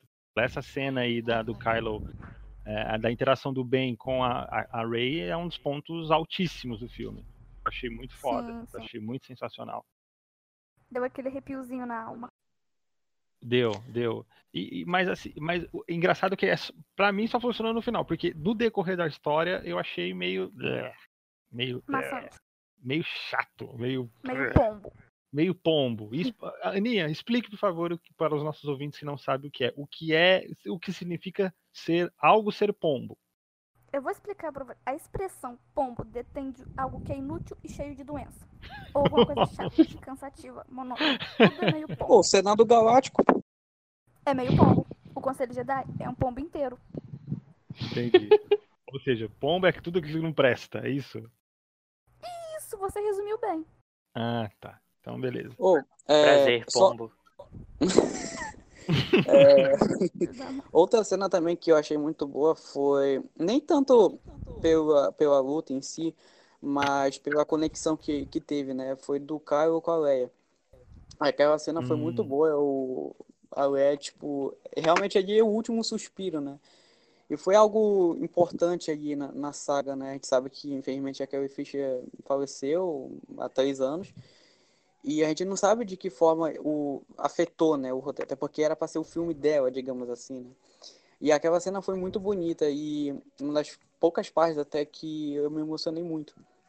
E, curio, e curioso que eu acho que, pelo menos para mim, que principalmente carinho enorme por uma nova esperança, acho que não tinha ninguém melhor ali para estar do lado dela do que o R2, né? O R2 aí solta um bip ali, né? De Pô, tu sabe o que ele quer dizer ali, né? Tipo, Uhum. mais ou menos. E é muito linda aquela cena, porque o R2 tá com a Leia desde sempre. É, desde quando ela era uma criança, né? Em Alderaan. E até ali no início que a gente começou a ver, né? Uma Nova Esperança. E ela entregou os planos para R2 para tentar achar o Obi-Wan Kenobi. E, cara, aquela cena foi muito linda. É, é outra, um outro ponto bem positivo desse filme. Era o droid da mãe dela, né, velho? Pode crer, né, velho? É, faz, faz- ou seja, faz total sentido o R2 estar com ela ali no finalzinho, né? Mas eu achei a cena muito rápida, saca? Tipo, do nada ela apareceu morrendo. Aí eu falei, peraí, a Leia morreu? Aí, tipo, morreu. Aí eu fiquei, hum. Entendeu? Eu acho. Eu- aquilo ali eu acho. Perdão, Deise, pode falar. As- Assim, eu achei a cena emocionante, só que eu entendi até o porquê dela não ter tido um peso a mais de emoção, pelo Ah, fato sim. dela, né? Ela morreu, não tinha como fazer as cenas. Eu achei um pouco rasa, mas entendi por conta disso. Então foi uma cena que eu particularmente gostei, mas eu achei um pouco rasa, sim. Sim, sim, é o que eu ia dizer. É, eu acho que o JJ não quis arriscar mais que tudo que ele já estava arriscando. É, investir muito ali em, em, em questão gráfica, né, de interface gráfica, da, de reproduzir o rosto dela, porque ele deve ter ficado com medo da reação do pessoal, né? Isso ia causar estranheza, né? É, E- é. É porque, na verdade, a, a cena em si, ela tá interligada com a luta, a batalha do Kylo com a Rey, né? Os dois estão batalhando, estão tretando e tal. E aí o Kylo sente a mãe indo embora. Puf, quando a mãe dele vai embora, ele solta o sabre. Aí a Rey, ino- é, tipo, sem escrúpulo nenhum, pega o sabre do cara e vara o maluco, né? Tipo, é a segunda vez que ele Tadinha. morre. Segunda vez que ele morre. Aí a Rey também sente, né? Quando ela sente, aí ela percebe que o Kylo tinha agido daquela forma pra, por causa do que ele sentiu a mãe indo embora. E aí ela vai lá e cura ele, que é uma habilidade sensacional, porém que eu achei muito que foi muito mal utilizada no filme. É, então acho que talvez tenha sido por isso que ficou, pra mim, ficou um pouco vago. Foi uma coisa em cima da outra muito rapidamente, entende? Ela morreu, o Kylo tomou uma varada do bagulho, a Rey foi lá e curou o maluco, e aí ela fala, porra, eu estendi a mão, mas eu estendi a mão pro Ben Solo, não pro Kylo Ren. Entende? Não deu espaço, tipo, de você sentir o impacto, que nem a morte do Han Solo, por exemplo. Você, O Han Solo morre, aí ele tem toda aquela coisa pesada, o clima extremamente pesado, né? Mano, ele morre, lógico, né? Que tinha uma limitação técnica, etc. A, a, a Leia, não, a Carrie Fisher não está mais entre nós e tal. Mas é, para mim foi muito, sei lá, não me impactou como eu acho que deveria ter me impactado, entende? Por mais que tenha sentido. E aí ficou aquele tempo todo ela lá esperando o filho morrer para ela se juntar à força também, né? Que aí é já no final do filme. Mas é, foi uma cena triste, sim, lógico. Foi, né? A gente perdeu a Leia, velho. A gente não perdeu qualquer personagem. A gente perdeu praticamente o epicentro da coisa toda, né, velho? Que é justamente a Leia. Foi, foi, foi foda. Cara, e que Foi então meu, meu coração foi o tio recebendo a medalha. É, só a questão da, da, desse, da, do lance da cura, né? Foi assim, tipo, é um negócio que, cara, é um desafio à morte, né? E a gente viu que o, o Anakin tentou descobrir esse poder e foi meio estranho botar agora na saga, porque, é, cara, tá salvando ele da morte e foi meio estranho, porque assim, a não ser que você pegue nos livros, né? Você use como explicação. Ah, nos livros tinha isso mesmo. Você poderia é, curar as pessoas, você poderia passar, né, meio que a sua vida para ela com a condição que você acabasse morrer, é, que você acabasse, né, morrendo. E ou também você poderia dizer que aquilo era algo meio que proibido, então ficou muito mal explicado, entendeu? Foi um poder ali que, claro, ela poderia ter abatido com livros, mas por que, por exemplo, uh, o Obi-Wan acabou usando com o Qui-Gon, entendeu? Então foi estranho, porque um poder novo foi bom de ser visto, só que ficou ali meio que é, mal explicado, porque né, é algo bem forte, você livrar praticamente a pessoa da morte. Literalmente, né? Porque ela literalmente salvou o Kylo Ren da morte. Ele seria uma morte certa se ele tivesse ficado por ali. Eu acho que dificilmente ele teria ficado vivo após aquilo. E ela foi lá e salvou. Ela já tinha salvado a cobrinha antes, né? Já tinha mostrado o poderzinho dela antes. Mas é um bagulho, tipo, tão beleza, pô, vou passar aqui um trilhão de midichlorians pra essa bichinha aqui, vamos ver o que vai acontecer. Aí ela vai lá e salva e a mina nem tonteia. Porra, você tá curando alguém, né? Com... Você tá é, passando a sua vida porque... para outra pessoa. É, até porque, por exemplo, a Wei curou uma ferida naquela. Então foi de boa. Uhum. O Baby Yoda também curou uma ferida. Não, agora no Caio ela devia dar morte praticamente. Então é algo assim muito aí acima da média, entendeu? E não então, ficou nem tonta, né? Nem suou. o que é mais bizarro ainda. É, por falar nisso, eu vou, vou fazer o um comentário aqui do Vinição, né? Que, que tinha feito comigo ontem. Que essa cena foi a cena que ele menos gostou foi a cena da cobra. Porque, de acordo com ele, foi muito previsível.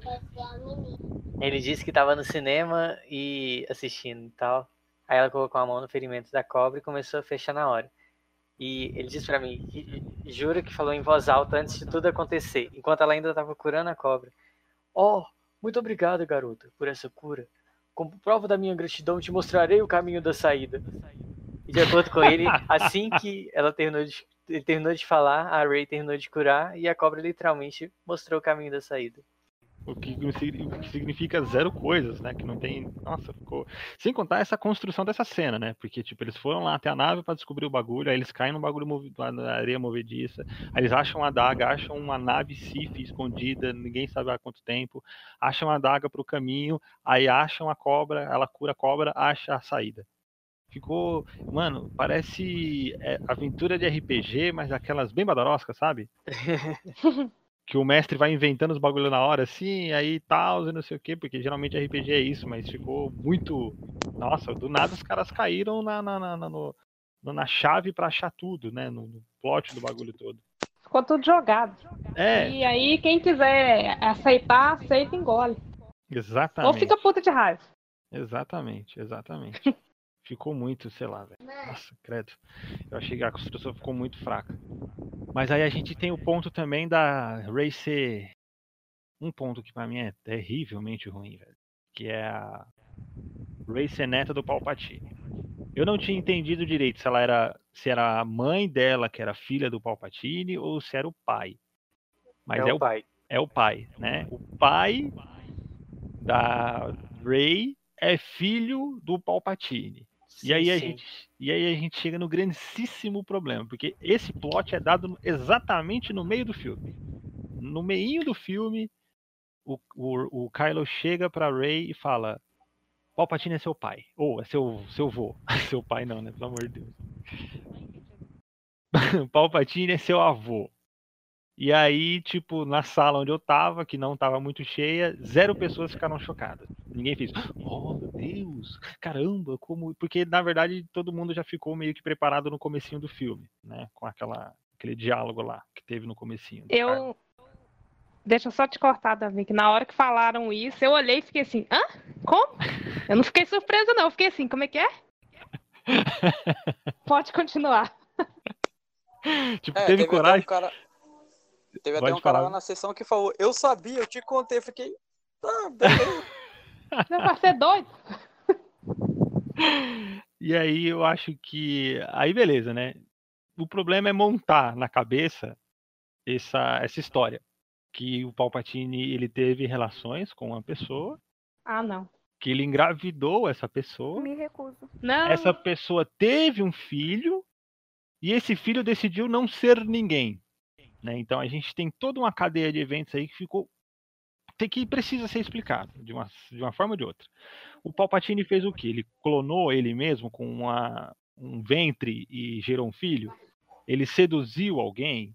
Ele, sei lá, Drogou. pegou- drogou alguém, estuprou alguém, abusou de alguém, ele manifestou a força através de alguém, entendeu? E aí gera um trilhão de confusão. Tem muita gente que confunde, por exemplo, é, um HQ que saiu do Vader, se não me engano é a 23 ou 24 V2, né? Que foi a última que saiu em 2017 ou 2018. Saiu recente essa HQ.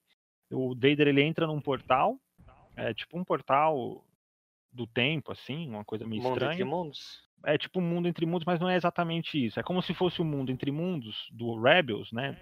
Da, da- do Jedi, só que do Sith. Porque ele cria um portal debaixo do castelo dele, que o Lord Momin, né? Que é um Sith poderoso antigo, ele ensina o Vader a fazer esse portal, ele entra dentro desse portal, porque segundo o Momin, esse portal traria a Padmé de volta. Né?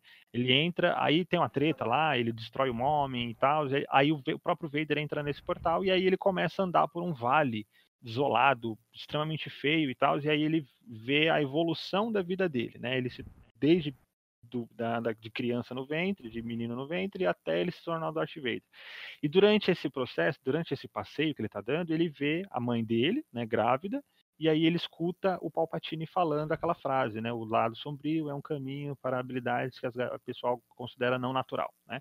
E aí mostra, vai, focar, vai focando na mãe dele, mostra como se fosse o Palpatine manipulando a força dentro do ventre da mãe dele.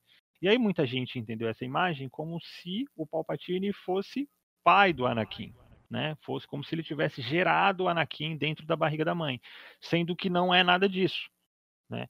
Na verdade, ali ele só está mostrando, inclusive o- próprio escritor falou, ó, gente, o, o lado sombrio é um narrador que a gente não pode confiar muito nele. Né? Então, o- ele entrou num portal do lado sombrio, é, foi manipulado com forças do lado sombrio e tal, e aí ele vê essas coisas, na verdade, que é uma metáfora sobre o destino dele, do, do Palpatine manipulando ele para se tornar um Darth Vader e etc. né? E aí gera uma puta de uma confusão. Né? A gente vê esses pontos é, no, no canon, né? no, no universo expandido de Star Wars, que aí o Palpatine é pai do Anakin, né? Aspas, né? Não é, né? Mas o Palpatine seria pai do Anakin, avô da Rey e pai de não sei quem mais, e aí fica esse bololô, esse símbolo que não faz o menor sentido. Então, é, pelo menos abre um leque aí, digamos assim, vai para a Lucasfilm trabalhar livros ou HQs ou séries explicando quem é a dita cuja que teve a coragem de deitar com o Palpatine. O que eu acho bem É. difícil. O que também não condiz em nada com o que é o personagem, né? Porque o, o Palpatine nunca, em nenhum momento, ele tem, é, ele mostra esse, essa coisa de querer ter um filho. Eu nunca Ele presenciei. demonstra traços humanos. Exatamente, né? Ele não tem essa parada tipo de pessoas comuns. Vou ter um filho e meu filho será alguma coisa. Na verdade, É. no... perdão, pode falar. Pode concluir, depois eu acrescento essa questão do Palpatine com o filho. No Legends existe um neto do Exatamente. Palpatine que chama o Ken, Ken Palpatine, Ken de Barbie mesmo, né? O, Ken da Barbie, Q-E-N, Ken Palpatine. E ele é neto, né? Especula-se que ele é neto do Palpatine, descendente direto. Filho de dois, né? Indalina e de Triclop, é, É. Triclops, que é o filho do Palpatine. Isso, que é o filho, que na verdade é um mutante, alguma coisa assim, né? Isso, ele é um mutante de três olhos. Foi, um, É um a bagu- prim- foi uma falha do Palpatine em tentar manipular um zigoto. É, os midichlorians de um zigoto na força. Então, aí o Palpatine tem esse rolê meio estranho, mas aí você vê que ele, tipo, tentou manipular a força em um bagulho escroto, que aí foi lá e teve um filho que é neto do Palpatine. Não, né, não é neto direto, né, pelo que eu entendi também da história. Não seria um neto, tipo, saiu do ventre, né, o filho do Palpatine saiu do ventre. É uma manipulação muito esquisita lá. Então, ficou muito fora de... Nossa, bizarro. Ficou, não entra na minha cabeça. Esse negócio do Palpatine ter um amante ela ter tido um filho esse filho ter tido outro filho que é neta, nossa, não, não, Eu só vou dizer que a Mara Jade era muito próxima do Palpatine quando o Império tava forte, hein? Senhor. É, seria a relação mais próxima, né, de um amante que ele poderia ter tido, né? Seria talvez a Mara Jade, né? Mas mesmo assim ele não tem relação com ela, ele não faz nada com ela. Ele só Gente, deixa manipula a ela. pobre da Marajade em paz. Deixa, deixa a menina lá quieta com o Luke. Não, não faz isso, não. Eu prefiro acreditar que tem sido uma manipulação da força de novo, porque é o tipo de coisa que não casa nem um pouco com o personagem. Durante. Tem uma matéria, inclusive, que o George Lucas fala, que o Palpatine, ele é recluso de todas as interações humanas comuns, sabe? Porque ele é tão focado no objetivo dele, que é dominar e expandir o império dele sobre a galáxia, que basicamente nenhuma dessas outras coisas interessam, ele fazem parte da vida dele. Então, foi bem, bem, bem forçado eles jogarem isso no filme como um plot. Nossa, ficou forçado. Ficou forçado demais, não foi muito pouco, né? Eu achei que ficou forçado demais. Poderia ter colocado É, outro. sobre o sobre o Palpatine, é, tipo, é interessante porque assim, a, olhando pela visão da Rey, né, tipo, ela foi construída, né, durante essa trilogia, tipo, ela teve uma perspectiva diferente, né? Ela trouxe uma perspectiva diferente nessa trilogia, tipo assim, como alguém que veio de, de baixo, né, em perspectiva de sangue, ela não é, ela é filha de ninguém, quer dizer, até então, né? E a explicação nos últimos Jedi que ela era filha de ninguém, era algo que, né, tipo, viu algumas é, falando como uma possibilidade, né? Algumas pessoas falam como possibilidade. Tipo, eu acabei aceitando aquilo, né? Porque, tipo, pô, se ela é filha de ninguém, então, pô, ela, ela representa ali o pessoal que não é filho de alguém importante na força, mas ela pode ser uma pessoa importante na força também. né? Foi meio que esperado nos últimos Jedi, mas ao mesmo tempo foi forte. Que ela poderia ser uma pessoa forte na força sem precisar de um parentesco. E ela poderia fazer a história dela, né? Criando seu próprio legado, que não deixa de ser algo diferente do Caio que quer ser um Vader. Claro que depois isso ele deixa de lado. E foram pontos bem explorados no episódio 8, né? Que deixou a base aqui pro episódio 9. E o que o The e o que o of Skywalker fez, botar o Caio não querendo deixar o passado morrer, e a Rey sendo neta de alguém ali importante, quando não precisava. Isso mostra que o Palpatine no filme ele foi fruto de um mau planeja- planejamento de roteiro, porque precisava de alguém ali para ser o vilão e tentar criar algo parecido com uma relação de família com o Palpatine. E o Palpatine não é um cara família. Mesmo que se fosse, tipo, cara, ele é um cara que representa a morte. E a única relação ali que ele tem com alguém é com o Anakin, mas é uma relação de mestre e aprendiz.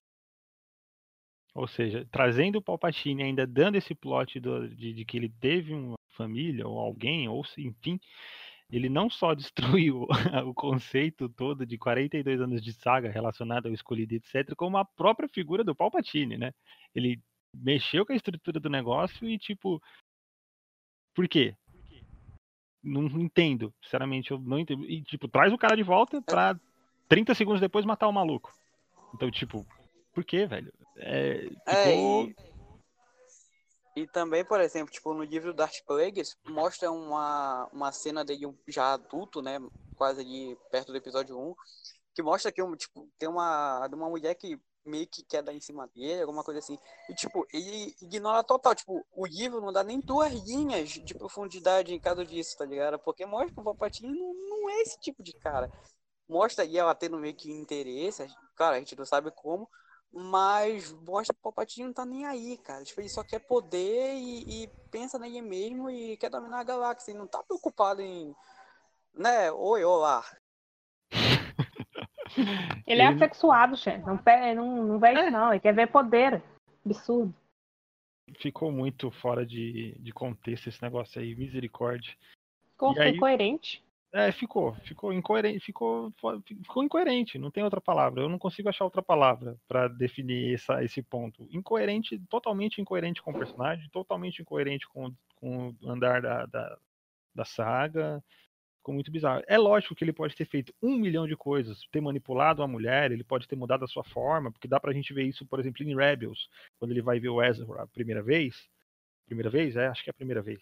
Que ele entra lá no templo, Lembra? Vocês lembram desse episódio? Enfim, ele, ele chama o Ezra lá para a nave dele e aí ele quer seduzir o Ezra para abrir o templo para ele, para ele conseguir entrar no mundo entre mundos e tal. Uhum. E aí ele tá com a forma que ele teria se ele não tivesse ficado escroto, né? Ele tá bonitão, com um semblante bem, né, calmo e tal, com a roupa branca e etc. Talvez, talvez, só talvez ele tenha feito algo do tipo.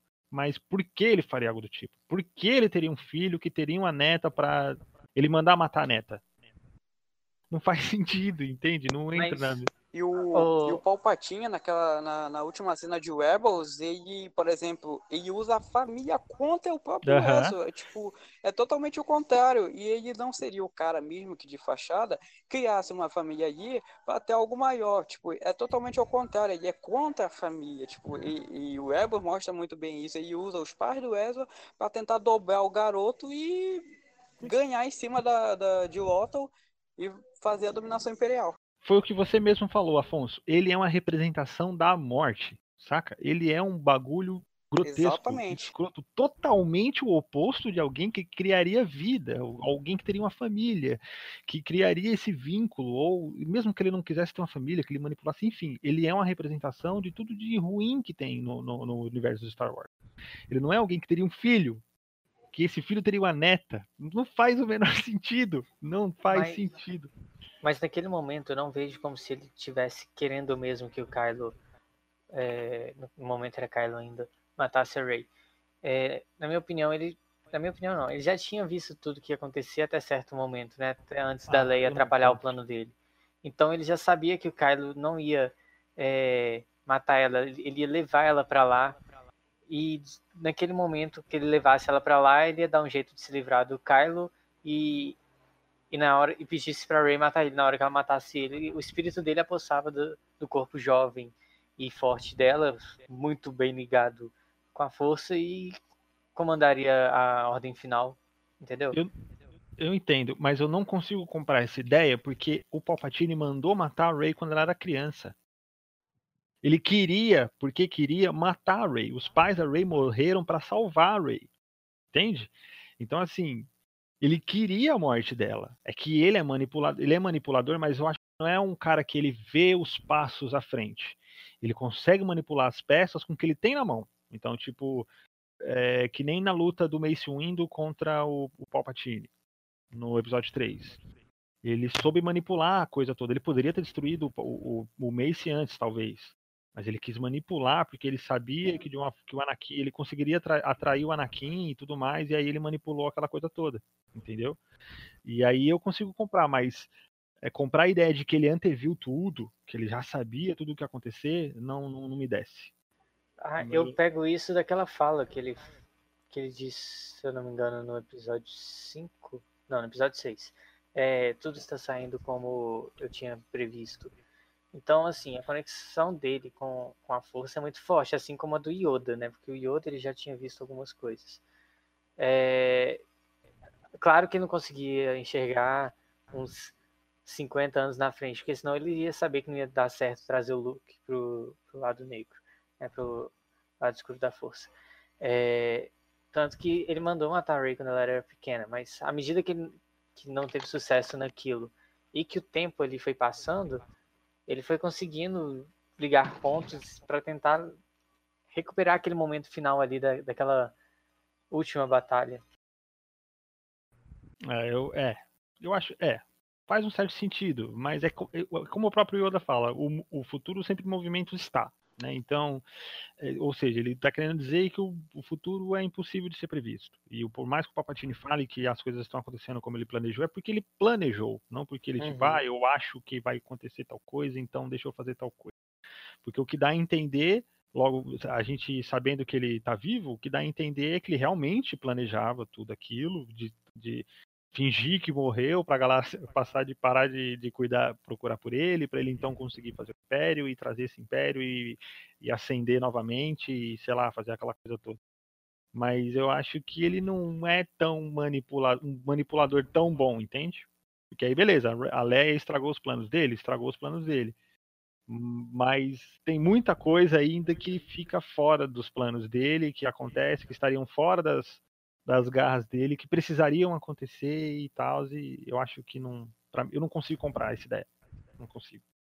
Eu gostaria, tá ligado? Tipo, de, ah, não, acho que o Palpatine, ele planejou isso desde o início e realmente ele queria fazer tudo isso para sugar a essência dos dois ali e voltar à vida, mas eu acho que não é bem assim, não. Não, não consigo pegar esses traços.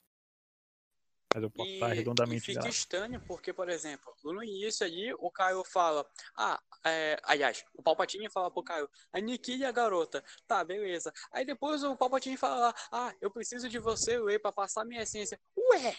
Ô, Ué. mano, ou você mata a garota, ou você pede pra manter a essência. E é, sobre o Palpatine estar vivo né, de carne e osso, você poderia fazer muito bem algo que o Darth Bane fez, que foi, ele destruiu, entre aspas, né, os Sith, aí construiu todo o legal da regra de dois, ele morreu, mas a- acabou transferindo a essência ali para para Zanar, e o que que aconteceu? Ele, ele, ele tipo, demorou mil anos mais ou menos ali para ele con- concluir o plano dele. O Palpatine poderia fazer tipo, o roteiro, né? Poderia fazer do Palpatine a mesma coisa. Não precisa ele estar vivo ali em carnioso, mas a essência, o legado dele poderia estar ali. Pô, a frota de Star Destroyers estava perfeita, porque foi a contingência ali, o- a última ordem. Então não precisava ele estar vivo ali. Poderia ser o fantasma, poderia ser uma mensagem dele. Os próprios droids ali da contingência, o, esqueci o nome deles agora dos droids, tipo, tava perfeito, só que não, botaram ele de carne e osso ali pra, né, tipo, ter um motivo, pra ter um vilão ali de fato.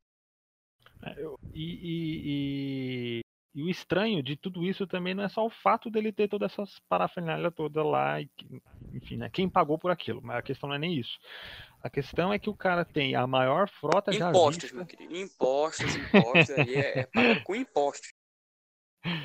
Então o cara tem a maior frota já vista pela galáxia e aí ele manda um fax pra todo mundo. Galera, tô chegando, se preparem. Porra.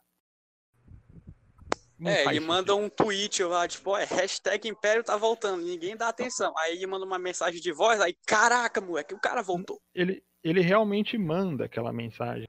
Inclusive, ela apareceu no jogo do Fortnite. Quando eu tava lá fazendo a live, apareceu lá essa mensagem do Palpatine chamando a galera. Ela diz exatamente a seguinte coisa: finalmente o trabalho de gerações está completo.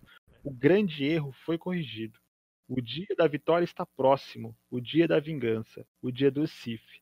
Então ele realmente ele passa essa mensagem pela galáxia, todo mundo recebe, todo mundo fica sabendo que o cara tá voltando. Eu não entendo como um cara manipulador e um cara tão inteligente quanto o Palpatine faria uma coisa dessa. Se fosse para chamar somente a atenção do Kylo, ele poderia ter falado com Kylo. Afinal de contas, é a primeira frase que a gente ouve ele falando é o quê? Eu sou todas as vozes que você ouvia na sua cabeça. Certo?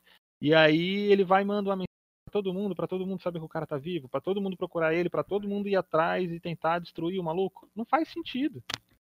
Não faz o menor sentido. O que faz mais sentido é a primeira ordem disparar contra um, um contra um sistema inteirinho que ninguém estava esperando. Se eles querem acabar com o inimigo, que no caso primeira, o inimigo da primeira ordem era o quê? Era, era, o, era a República.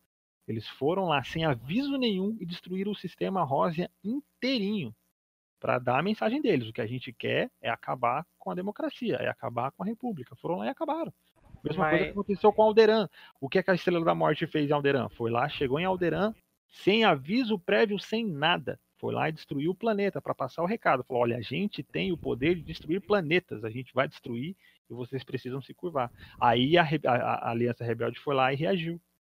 Entendeu? Então, tipo, não faz sentido você ter uma puta de uma frota imensa, enorme, poderosíssima e avisar ó, galera, eu sou muito pica, venham aqui tentar me destruir.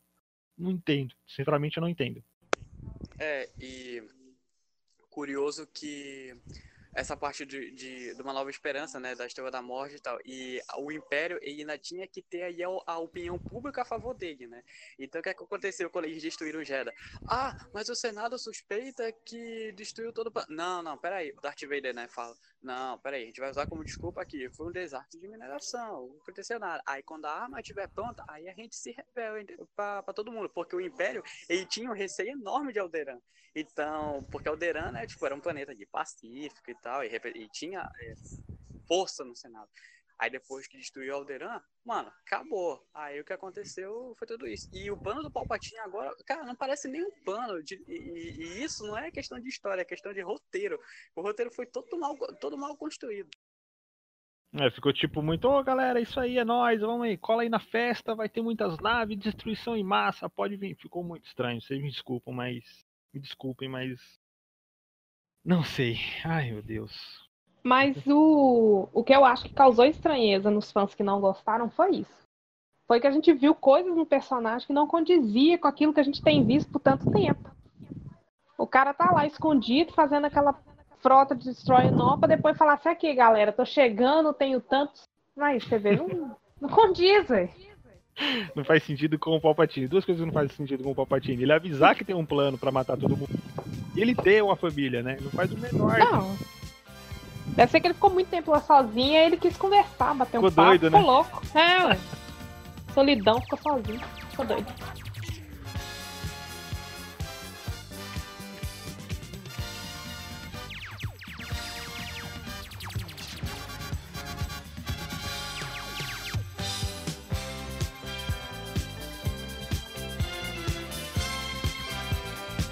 Falando sobre personagens, ainda a gente tem que falar sobre os malditos e queridos, porém nem tanto, Raylos, que estavam certos esse tempo todo. Parabéns pra vocês. Ó, na edição vou colocar palmas, porque vocês venceram. Eu não sei se foi pelo Ô, cansaço. Vão Oi. comer o seu cu nessa parte. Não tem problema. Eu amo todos os Raylos. Pô, a gente deu bastante espaço para todo mundo no blog escrever sobre Raylo à vontade. É, mas a- tiveram, Eu tivemos, falei pra né? fechar o Senado, eu falei. É, pois é, pois é.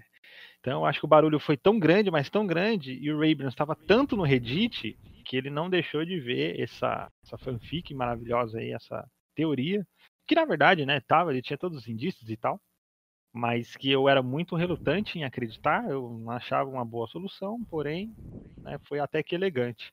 E eu confesso, por mais que eu fosse contra o relacionamento, eu gostei do beijinho, eu gostei assim da, da, da coisa toda, sabe, da construção, eu achei que ficou legal, achei que, por mais que eu não quisesse, quando eu vi, eu falei, poxa, interessante. E aí, então, a eu gente tenho. teve o beijinho dos dois. Bem michuruca, mas teve o beijinho dos dois. Eu tenho uma confissão a fazer que eu também. Da, da, de todas as maneiras que eu pensei que eu ia odiar, eu até que não, não, não fedeu nem cheirou, como fosse assim. É, vai. Eu. Dos males, Foi, o, não. dos males o menor. Isso, isso. Foi bonitinho, os dois estavam lá, né? Um morre, o outro põe a vida pro outro. O máximo que podia dar é um beijo. Pra agradecer. Eu sei que eu vou pôr me assim. arrepender. Eu sei que eu vou me arrepender de falar isso, Ah, mas com duas horas e poucas de filme, Halo foi uma das coisas menos forçadas que eu vi na Pior que é verdade. exatamente. Pior Teve que é um verdade. porquê pra cena deles acontecer. Teve Exa- toda uma aí- trama em volta. Você teve chegou no ponto principal. Teve uma construção de tudo. Teve um foi porquê. aquilo do Kylo tatou ali, a Ray tatou ali, eles olharam e falaram, hum, bora, hum, bora. Não. Teve todo um contexto construído. Como a Ray fala, que ela queria ter aceitado o Ben. O Ben. Ela teria o quê? Cortou o que você falou. Tem uma parte em que ela fala no início do filme, quando eles estão brigando nos destroços da Estrela da Morte, que ela deixa bem claro que ela queria ter aceitado a mão do Ben, mas a mão do Ben. Uhum. E no final, você vê que no instante em que ele regressa e retorna ao Ben Solo, ela já age com uma naturalidade com a qual ela não tinha com Kylo Ren. Um, o desconforto evidente que ela tinha com ele. Isso é graças à atuação da Daisy Ridley, que é maravilhosa também. Porque os dois foram essenciais para que fosse tangível esses dois personagens terem alguma coisa junto.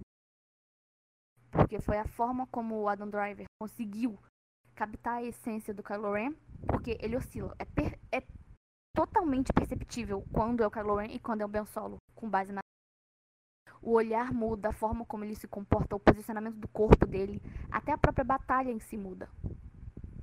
Então, esses pontos foram cruciais para que no instante que eles fizeram Halo, ficasse uma coisa digerível. Você vê um exemplo quando os dois se beijam no final. Eu reparei que foi literalmente a primeira vez que a gente viu o Adam Driver sorrindo dentro da saga de Star Wars. É, Foi acho uma que coisa foi que, mesmo. tipo, Foi bem bonito. Sim, foi marcante. Então, apesar de eu não ser Halo, eu reconheço que dentro do filme que nos foi entregue, essa foi uma das coisas mais aceitáveis. Foi até bonito. Uhum. Foi legal demais. A construção, assim, essa parte ficou tão bem. Ficou, teve alma, teve, teve teve coração, sabe? Teve Foi Star algo- Wars. Foi Star Wars demais, assim. É que nem é que muita gente não gosta, mas é, o- a relação do Han com a Leia até o primeiro beijo, eu acho sensacional.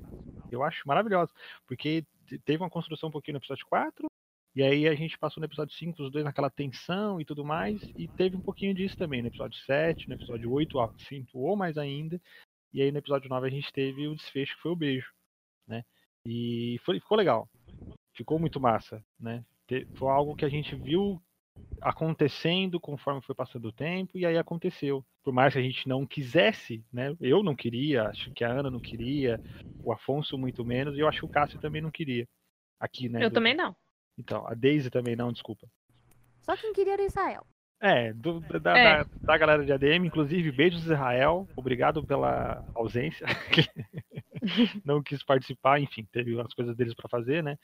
Mas a- o Israel, como um dos ADMs, ele é o único Raylo.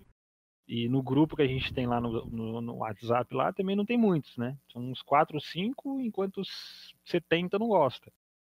Então, eu por não gostar, fiquei. Por não ah, comprar a ideia, eu fiquei surpreso por ter gostado da cena por ter acontecido.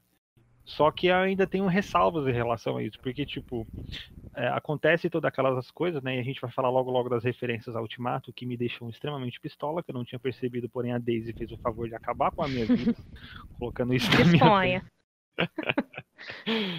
que ela tipo destrói o Palpatine, né? Ela salvou a galáxia e aí ela fica morta lá no chão, com o olho aberto, criando bigato e um monte de coisa, e ela não vira fantasma Vai lá. Tony Stark. Não, mas eu entendo, eu não entendo porque ela não virou fantasma da força. Ela morreu. Ela literalmente morreu. Ela morreu, ela estava sem vida. Ela salvou a galáxia, ela fez tudo que alguém sensacional faria e ela não vira fantasma da força. Por que ela não virou fantasma da força? Por o cara Roteiro preguiçoso. Misericórdia. Não faz o menor A sentido. resumiu bem. Roteiro preguiçoso. Cara, aí beleza.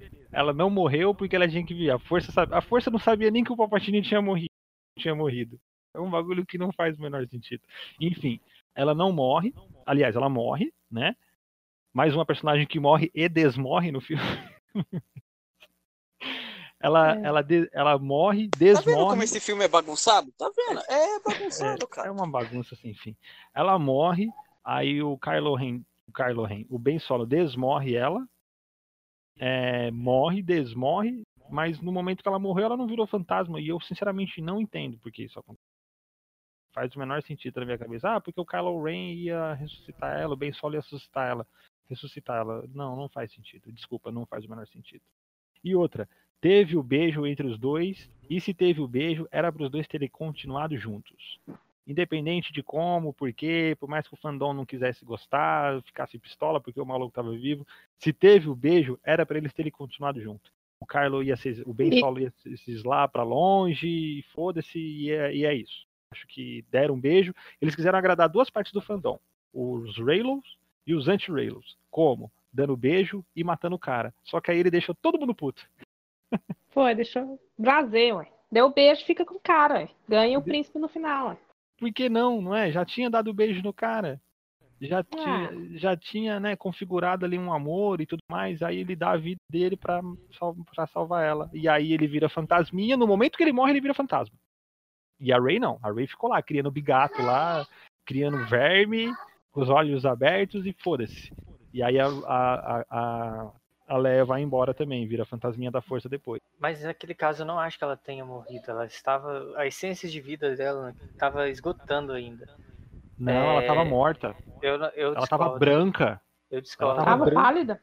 Ela tava É, pálida, tava ela tava sem vida. Os olhos dela estavam sem vida. Mas não, não, não tem. Mesmo em Star Wars, não tem como ressuscitar, nem. nem é, Darth Plagueis conseguiu ressuscitar. O Pal- Palpatine, naquele caso ali, eu ainda acho que eles vão trazer do Legends que ele passou a essência de vida dele para algum clone naquele meio tempo ali. É, mas eu não acho que tem essa questão de voltar dos mortos. Ela ainda não tinha morrido por completo. Ela tinha morrido por completo. Eu acho que ela tinha morrido por completo, cara. Porque ele pega ela, ele sente que ela tá sem vida. E Gente, aí ele desse- um se de fosse, tipo, roteiro absurdo. É só vocês pararem um minuto e lembrarem que lá no início do filme, quando ela cura ele, o, o Kylo barra Ben fica olhando pra aquilo, tipo, Mano, ele fica surpreso, ele não tá entendendo o que ela tá fazendo.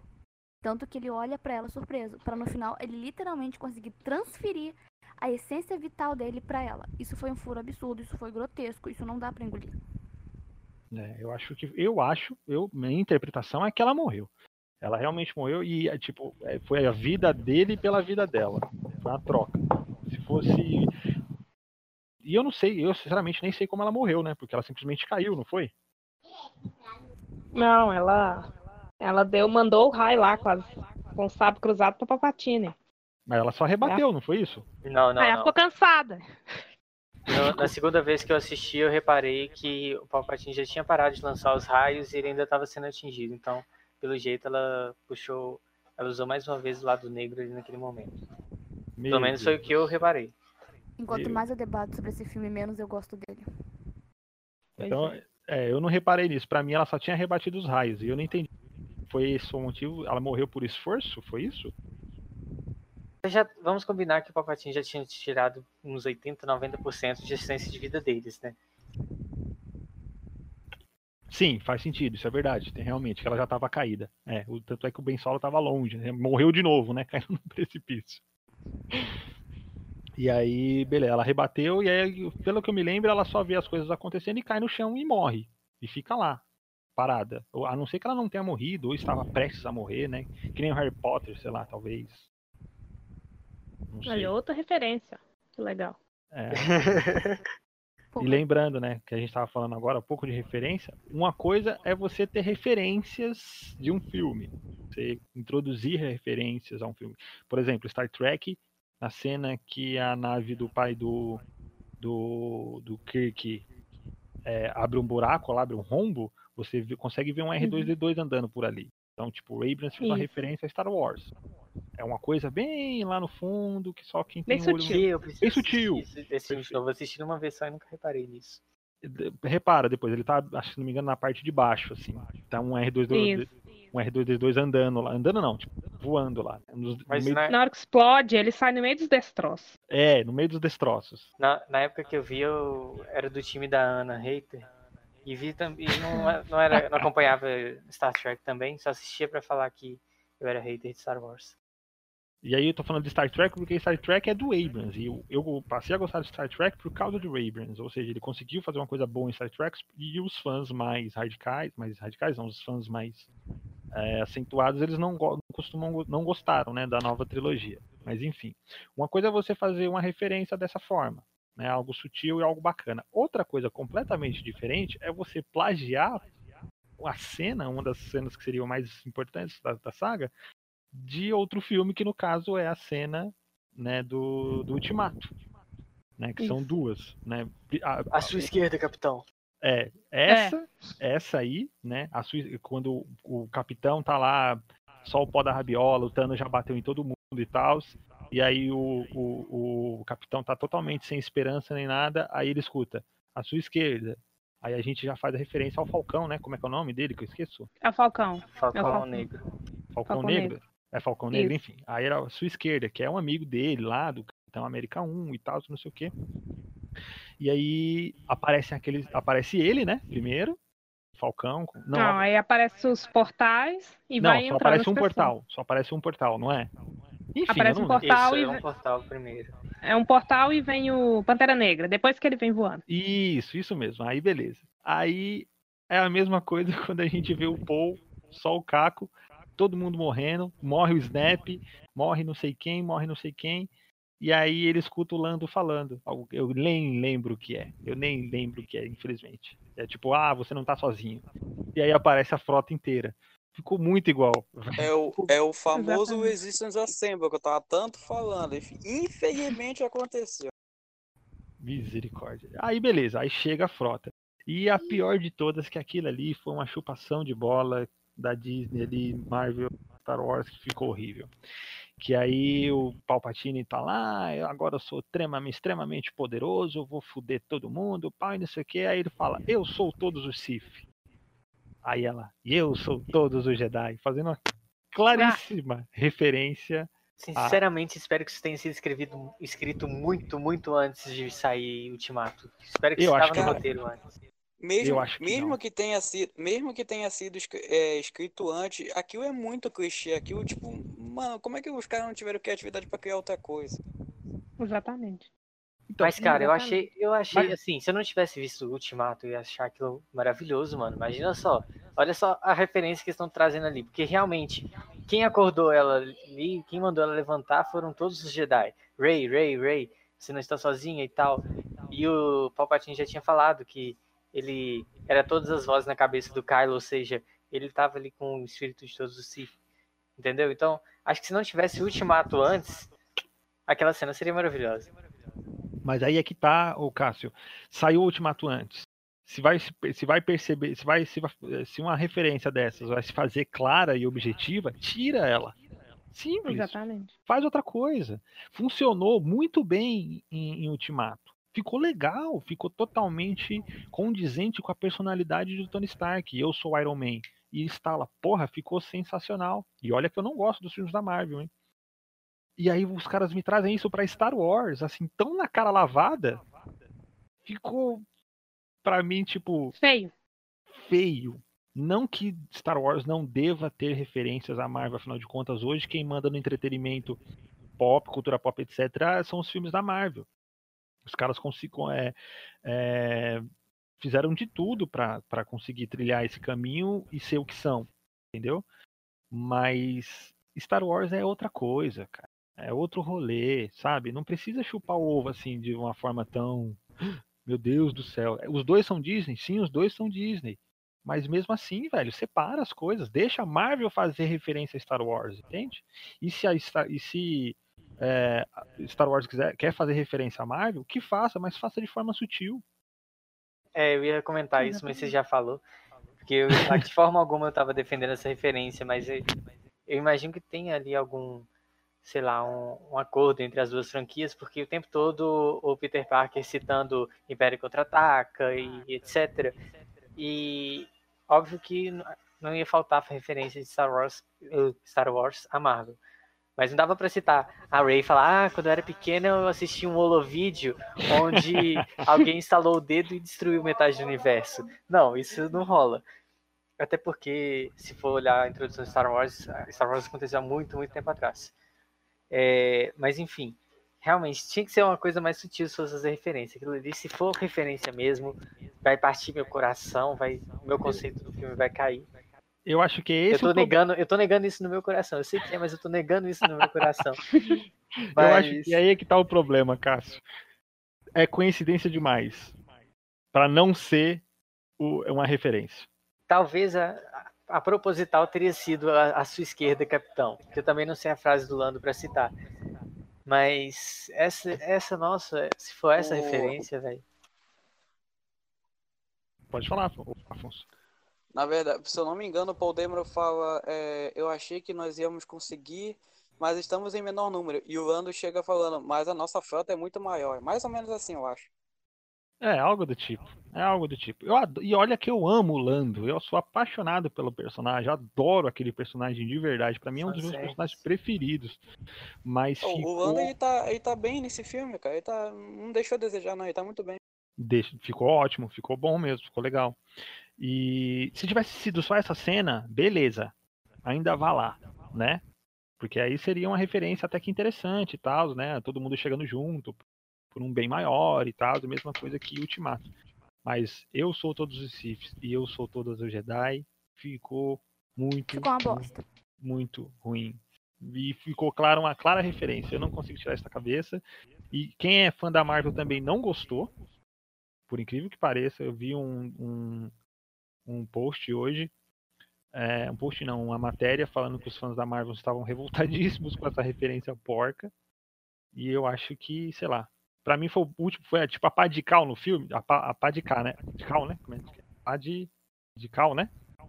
Enfim, aquele negócio que joga em cima do túmulo, gente. É um bagulho branco. Terra. É, não, não é terra, mas enfim, foi a.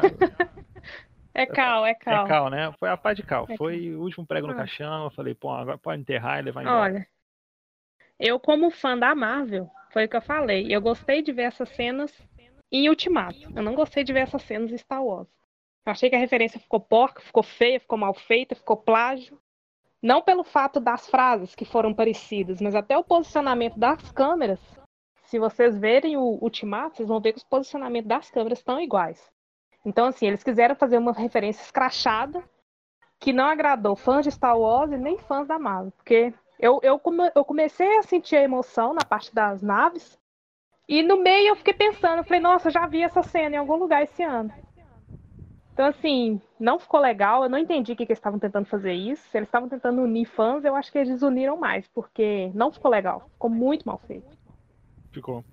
E aí, aí isso me dá um gancho para colocar justamente um, um, uma frase, um, um, comentário que o Ryan fez relacionado a fanservice, né? Que ele falou exatamente isso. Acho que adicionar qualquer processo criativo só para agradar os fãs seria um erro que provavelmente levaria a um resultado completamente oposto. Ou seja, ao invés de agradar os fãs com tanto fanservice e tanta coisa feita, aspas, nas coxas, o, o, o Abrams conseguiu fazer o impossível que seria deixar todo mundo pistola ou dividir ainda mais o fandom. Porque a, a missão principal dele era fazer o quê? Unificar o fandom, deixar o fandom feliz ou deixar a galera tipo satisfeita com um desfecho bacana pro filme e o resultado é totalmente o oposto. O que é engraçado. O porque... conseguiu um negócio que o próprio Ryan Johnson não conseguiu. Fazer os fãs gostarem de The Last Jedi.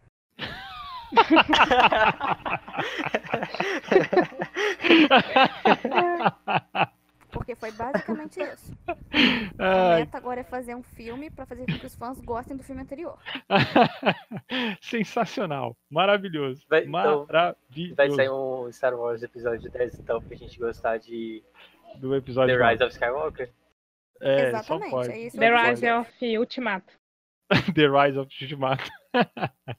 Exatamente isso. Cara, e, e Aí, pra... eu queria até acrescentar uma coisinha. Claro. Acho que foi o Caso que falou a questão do, das referências no filme. Olha pra você ver como é que você põe um personagem com coerência. O Peter Parker. Ele é um nerd, jovem que gosta de ver filme e tal. No, nos filmes dele aparece ele montando a Estrela da Morte, ele faz muita referência à cultura pop. Então fica coerente ele falar de Star Wars, de filme e outras coisas. Uhum. É um uhum. personagem que você vê que você fala assim, então tem toda a coerência, é o nerdão que fica em casa. Antes dele ter poder, ele era fraquinho, não pegava ninguém, então condiz com aquilo. É uma referência bem feita, bem construída. Você assiste e gosta de ver. Olha o estereótipo. Profundo. É a Disney, é culpa da Disney, não sou eu, tá, gente? não, mas faz sentido. Tem, ou seja, o Peter Parker referencia a Star qualquer coisa da cultura pop, ou de filmes da cultura pop, ou que nem o Quill, por exemplo, que fica falando de como é que é o nome daquele filme que ele fala o tempo todo? Footloose. Footloose. Ele fica, tá vendo? Faz sentido, né? O cara da época lá, da década de 70 e Guardiões da Galáxia, para mim é uma das poucas coisas que se salva realmente de, de Marvel, assim, que eu adoro, sou apaixonado pelos filmes. Maravilhoso. E, é maravilhoso, é sensacional. E, e, a, e, eu ia fazer um adendo, eu acabei esquecendo. A dinâmica do Paul, da Finn do Ray me lembrou muito a dinâmica da galera do Guardiões da Galáxia. É uma coisa gostosa de assistir. Exatamente. Leve. Exatamente. é um diálogo gostoso. Não comprar isso, tu conseguia não só comprar a ideia, como se divertir Exatamente. do que estava sendo apresentado. Isso. Exatamente. Você com sede demais, você queria mais daquilo. Uhum. Que foi uma coisa que fez um pouco de falta. Né? As coisas acabavam, começavam coisas novas e você não é. sentia apego por isso. elas. Eu já Mas relacion... a interação do Paul, do Finn e da Ray era aquele tipo de coisa que tinha a cena deles, a cena deles acabava, a gente queria mais. A dinâmica dos três é sensacional, para mim lembrou muito a de Guardiões da Galáxia. Uhum. E... É um dos pontos altos. Que é um dos pontos altos, porque Guardiões da Galáxia, uma das coisas mais maravilhosas que tem na, na, nos dois filmes, é justamente a dinâmica entre o grupo. É sempre aquela briga, aquela discussão. Tanto é que quando aparece. Exatamente. Quando aparece Guardiões junto com o Thor, ficou muito legal, ficou muito engraçado. E, e, o Chris, ele é um, ele é um bom comediante, né? ele faz muito bem comédia. E a interação do Quill com o Thor ficou muito boa. A dinâmica Ótimo. deles ficou sensacional. É algo Eu que... senti um pouco de Ray e Paul nisso. Como assim? A interação dos Guardiões da Galáxia, principalmente a parte que remete ao Thor e ao Quill, me lembra Ah, um pouco o Paul e a Ray. Até naquela cena mesmo, quando o Paul chega com a Millennium Falcon e a Ray tá putaça pela forma como ele tratou a Millennium Falcon, que ela vai pra cima dele com raiva discutindo. E o Finn olha pros dois, tipo, meu Deus, de novo isso. Pode crer. Dando pode aquela crer. sensação de familiaridade, sabe? Como se fosse uma coisa recorrente, os dois tinha- constantemente se estranharem. Tanto é que ela pergunta, ele tá de bom humor, né? Aí ele pergunta, eu? Ele, não, ele. Aí o, aí o Finn fala, ah, como sempre. é muito bom. É, você vê que, tipo, acredito eu que naquele livro que saiu sobre a resistência agora, a gente vai ter um pouco mais disso. Que é a interação desse trio, que literalmente, a sensação que eu tenho é que ela foi muito tardia. É, eu queria é muito ter verdade. acompanhado isso nos filmes que passaram. Nossa, teria Isso é sido maravilhoso. E Pra mim, é nisso dos o Ryan ele cagou mesmo, né? O Ryan ele fez questão de separar todo mundo e realmente foi uma decisão não muito sábia, né? É, mas nesse, nesse filme, velho, eu achei a relação dos três muito a nosso, nosso trio clássico, sabe? É, muito, achei muito ali a relação entre é, Leia, Luke e Han. Principalmente focando ali no, no Paul e no Finn, a, a rusguinha dos dois tava assim, muito Luke e Han, sabe? Na minha opinião, eu achei uma Ah, é nostalgia verdade. muito boa. Verdade, o comecinho, né? A resistência do Luke em, em aceitar o, o, o Han como amigo e tal. A única coisa que não teve muito é a relação, tipo, amorosa, né? Que aí no caso seria a Rey e algum dos dois ali. E em falar Sim. nisso, a gente tem que ressaltar um detalhe também que a gente ia deixando de lado aqui. É importante falar, que é justamente o que o Finn queria falar para a Rey que ele não falou durante o filme. Que a gente, logo no meio do filme ali, quando eles estão buscando ali a adaga, buscando o, Sith Wayfinder lá, Wayfinder lá, é, que ficou muito do nada aquela cena, né? Venhamos e convenhamos. O cara tá morrendo e fala, Ray, tem um negócio pra te falar. Depois, eu, tipo, morre, aspas, né? Que foi mais uma vez que eles morreram. oh, meu Deus do céu. E aí ele não fala pra ela, acaba o filme e não fala nada. E aí o Abrams ele já falou que, na verdade, o que o Finn queria falar pra Ray é que ele é sensitivo à força, ele sente a força, ele consegue, ele tem uma maneira peculiar de sentir a força, não como um Jedi ou um Sith, acredito eu. Talvez isso possa ser desenvolvido, né? Mas ele sente a força e era isso que ele queria falar. Talvez como Chihut. Talvez como o Chirrut, né? Mas ah, o- eu acho que o Chirrut é um sensitivo à força, não como um Jedi, porém mais avançado que o Finn, Sim, sim. né? Dois Mas- comentários sobre isso. Sim. A sensação que eu tive de imediato, eu não sei se mais alguém percebeu isso. Eu, pelo menos, tive pra mim de que não era bem isso que o Finn queria falar pra ela dentro do filme. O que eu Como senti foi a mesma coisa. Eu pensei que ele voltou queria falar que gostava dela, mas pode falar. É. exatamente. Como o J.J. Abrams voltou a dirigir, lá no episódio 7, a gente tem um pouco disso, que é logo assim que o Finn e a Ray se encontram escapando da Millennium Falcon. Vira, vira pra ela e pergunta se ela tem um namorado e seria bonito. O que claramente demonstra um certo interesse por parte Sim. dele nela. É verdade. É tão legal essa Como o. Abrams voltou a dirigir e ele cagou completamente pro Ryan Johnson, eu senti que ele quis dar uma continuidade nessa ideia aí que ele tinha tido. Hum, Porque, tipo, a forma como o, o, o Finn fica cercando a Ray e o Paul pergunta o que você quer falar pra ela? É quando eu não estiver aqui? E ele fala, é, é quando você não estiver aqui. Reforça muito isso do tipo, é uma coisa que só você pode saber. Sabe aquela coisa de criança na quinta série trocando bilhetinho do eu te amo, mas não conta pra ninguém? Foi basicamente a sensação que eu tive. Pra mim, o filme foi recebido pela crítica de uma maneira tão complicada que ele optou por não fazer mais essa merda aí. Ele falou, não, quer saber? Eu já tirei no meu próprio pé vezes demais. Não, gente, o fim é sensitivo à força. O que de fato ficou bom. Por quê? Não sei se vocês lembram, mas também em O Despertar da Força, quando o Finn tá escapando com aqueles contrabandistas lá, que ele decide que não vai ficar naquela batalha porque aquela não é uma luta dele. Assim que eles vão destruir o sistema Rosnia, ele sente alguma coisa. Tanto que ele olha, primeiro ele uhum, sente, é verdade. e depois ele olha pro, pro alto e vê os raios da base Starkiller saindo. Então, tipo, já demonstrava que ele tinha um certo grau de sensibilidade porque ele sentiu aquelas. Então é uma coisa que eu gostei, eu achei que foi trabalhada, achei que foi evoluída. É aquilo, ele não chega a ser um, senti um sensitivo à força, porque ele não tem capacidade de operar com ela, mas ainda assim, ele sente um grau a mais do que o restante da galáxia, das pessoas da galáxia. O que me leva ao segundo ponto. Uma coisa que eu, assim, me esforçando muito, eu consegui deduzir com esse filme, é que, como tudo no universo é uma regra unânime, tudo tá em constante evolução, a força também tá. Uhum, é. Boa. Que Boa, é o caso da. Aquela personagem nova que tem um. Que também é uma Stormtrooper, a. A Jana. Isso, a Diana. Ela e o pelotão inteiro dela sentiram alguma coisa também. Então, uhum. assim, é como se como, assim como todas as coisas no universo elas evoluem, a força também estivesse evoluindo para um grau maior, onde ela já consegue atingir de uma outra maneira outras pessoas. E eu acho que com isso, eu acho que com isso o Finn merece um, um livro só, um livro solo ou em duo com a Jana, dos dois tentando descobrir a origem deles e toda o pelotão ali da Jana para saber por que dessa conexão, de onde eles vêm, que, quem eles são, sabe? Acho que é muito válido ter um, pelo menos um livro. Uma série Seria um material ideal. interessante. Consumiria. esse lance esse lance da democratização da força ela já vem um pouquinho do The Last Jedi e talvez seja a única coisa que o, que o Abrams falou não eu vou deixar vou permanecer vou Não, deixar vou isso respeitar o trabalho do É. coleguinha. que foi é, justamente a democratiza, democratização né tipo a liber, é, tipo a força A se apresentando da força. isso, se apresentando de formas diferentes, sem ser pelo Jedi, através do Jedi, do Sith, ou seja lá o que Ben Solo, barra Kylo e, e Snoke sejam. Né? Então, é, a gente vê isso na Holdo, né? que ela, ela é uma sensitiva da força também, tanto é que ela tem uma forte conexão com a Leia, justamente por causa disso. Se não me engano, a Leia até é, é, ensinou os caminhos da força ali para para Holdo também. E a gente vê isso no molequinho da vassoura no final do filme, né? Que era, que era do episódio 8, né? Na verdade.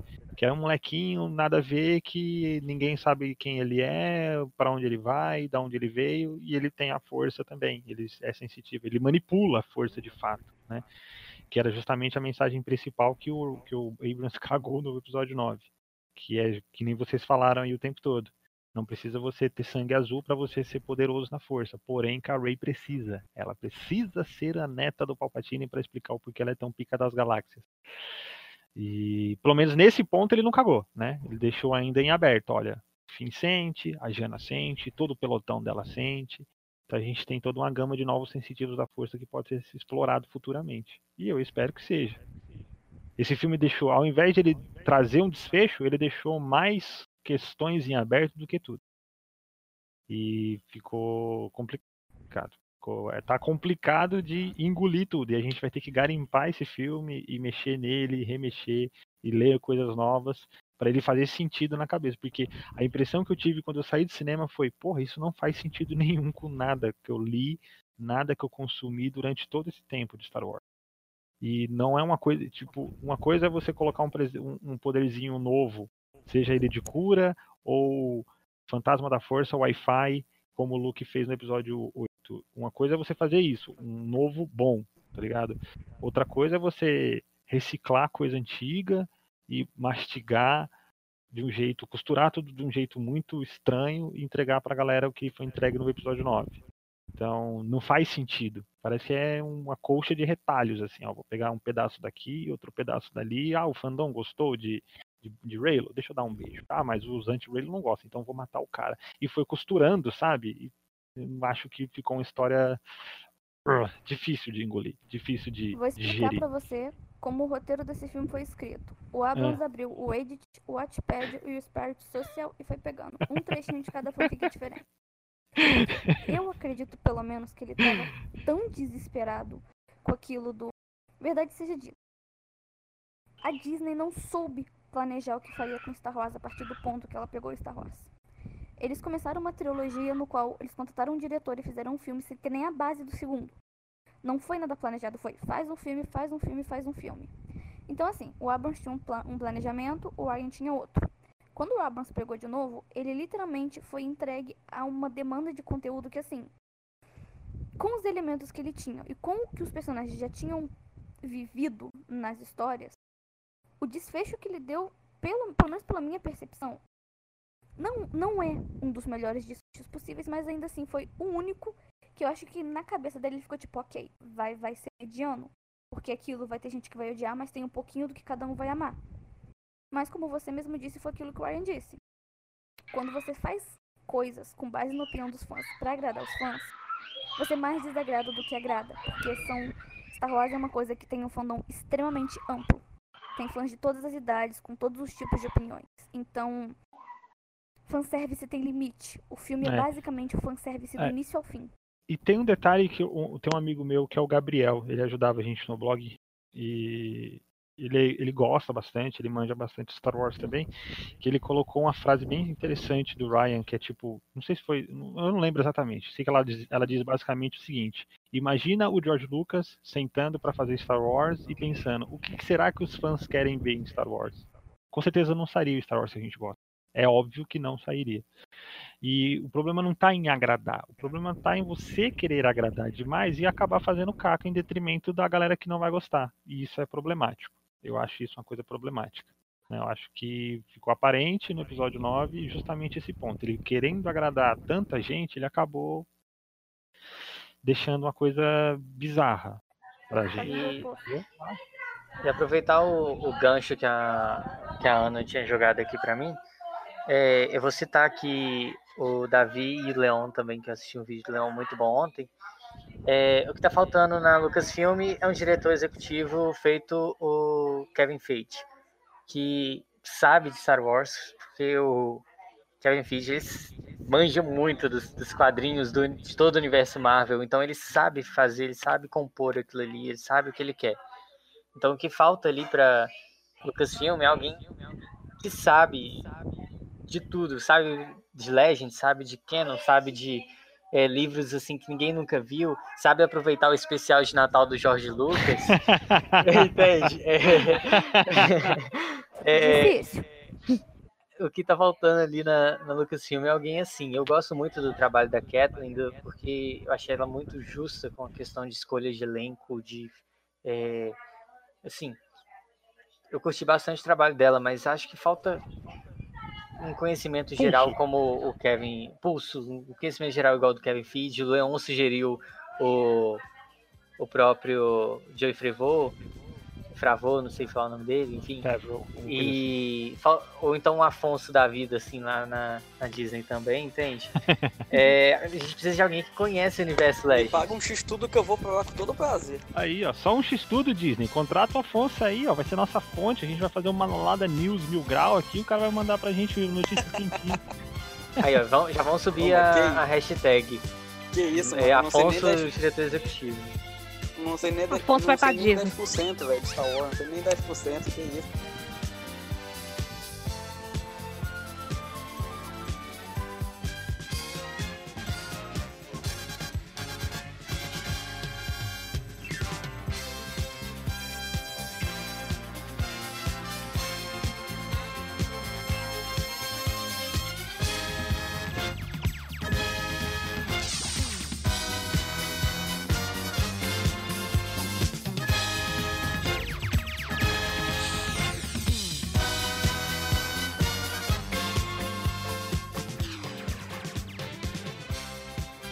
Gente falou tudo que a gente queria falar. Talvez tenham falado, faltado alguns pontos, mas aí a gente grava um outro episódio outro dia. Talvez eu tenha que dividir esse em dois, porque ficou grande pra cacete.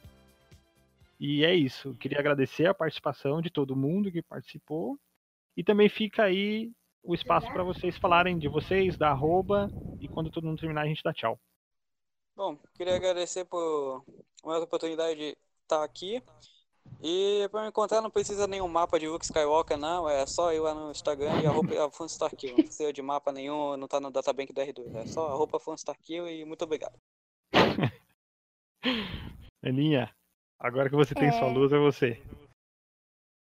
É, então, aqui é a Ana e se alguém quiser me encontrar no Instagram pra gente conversar um pouco mais, é só jogar arroba Onyx Skywalker.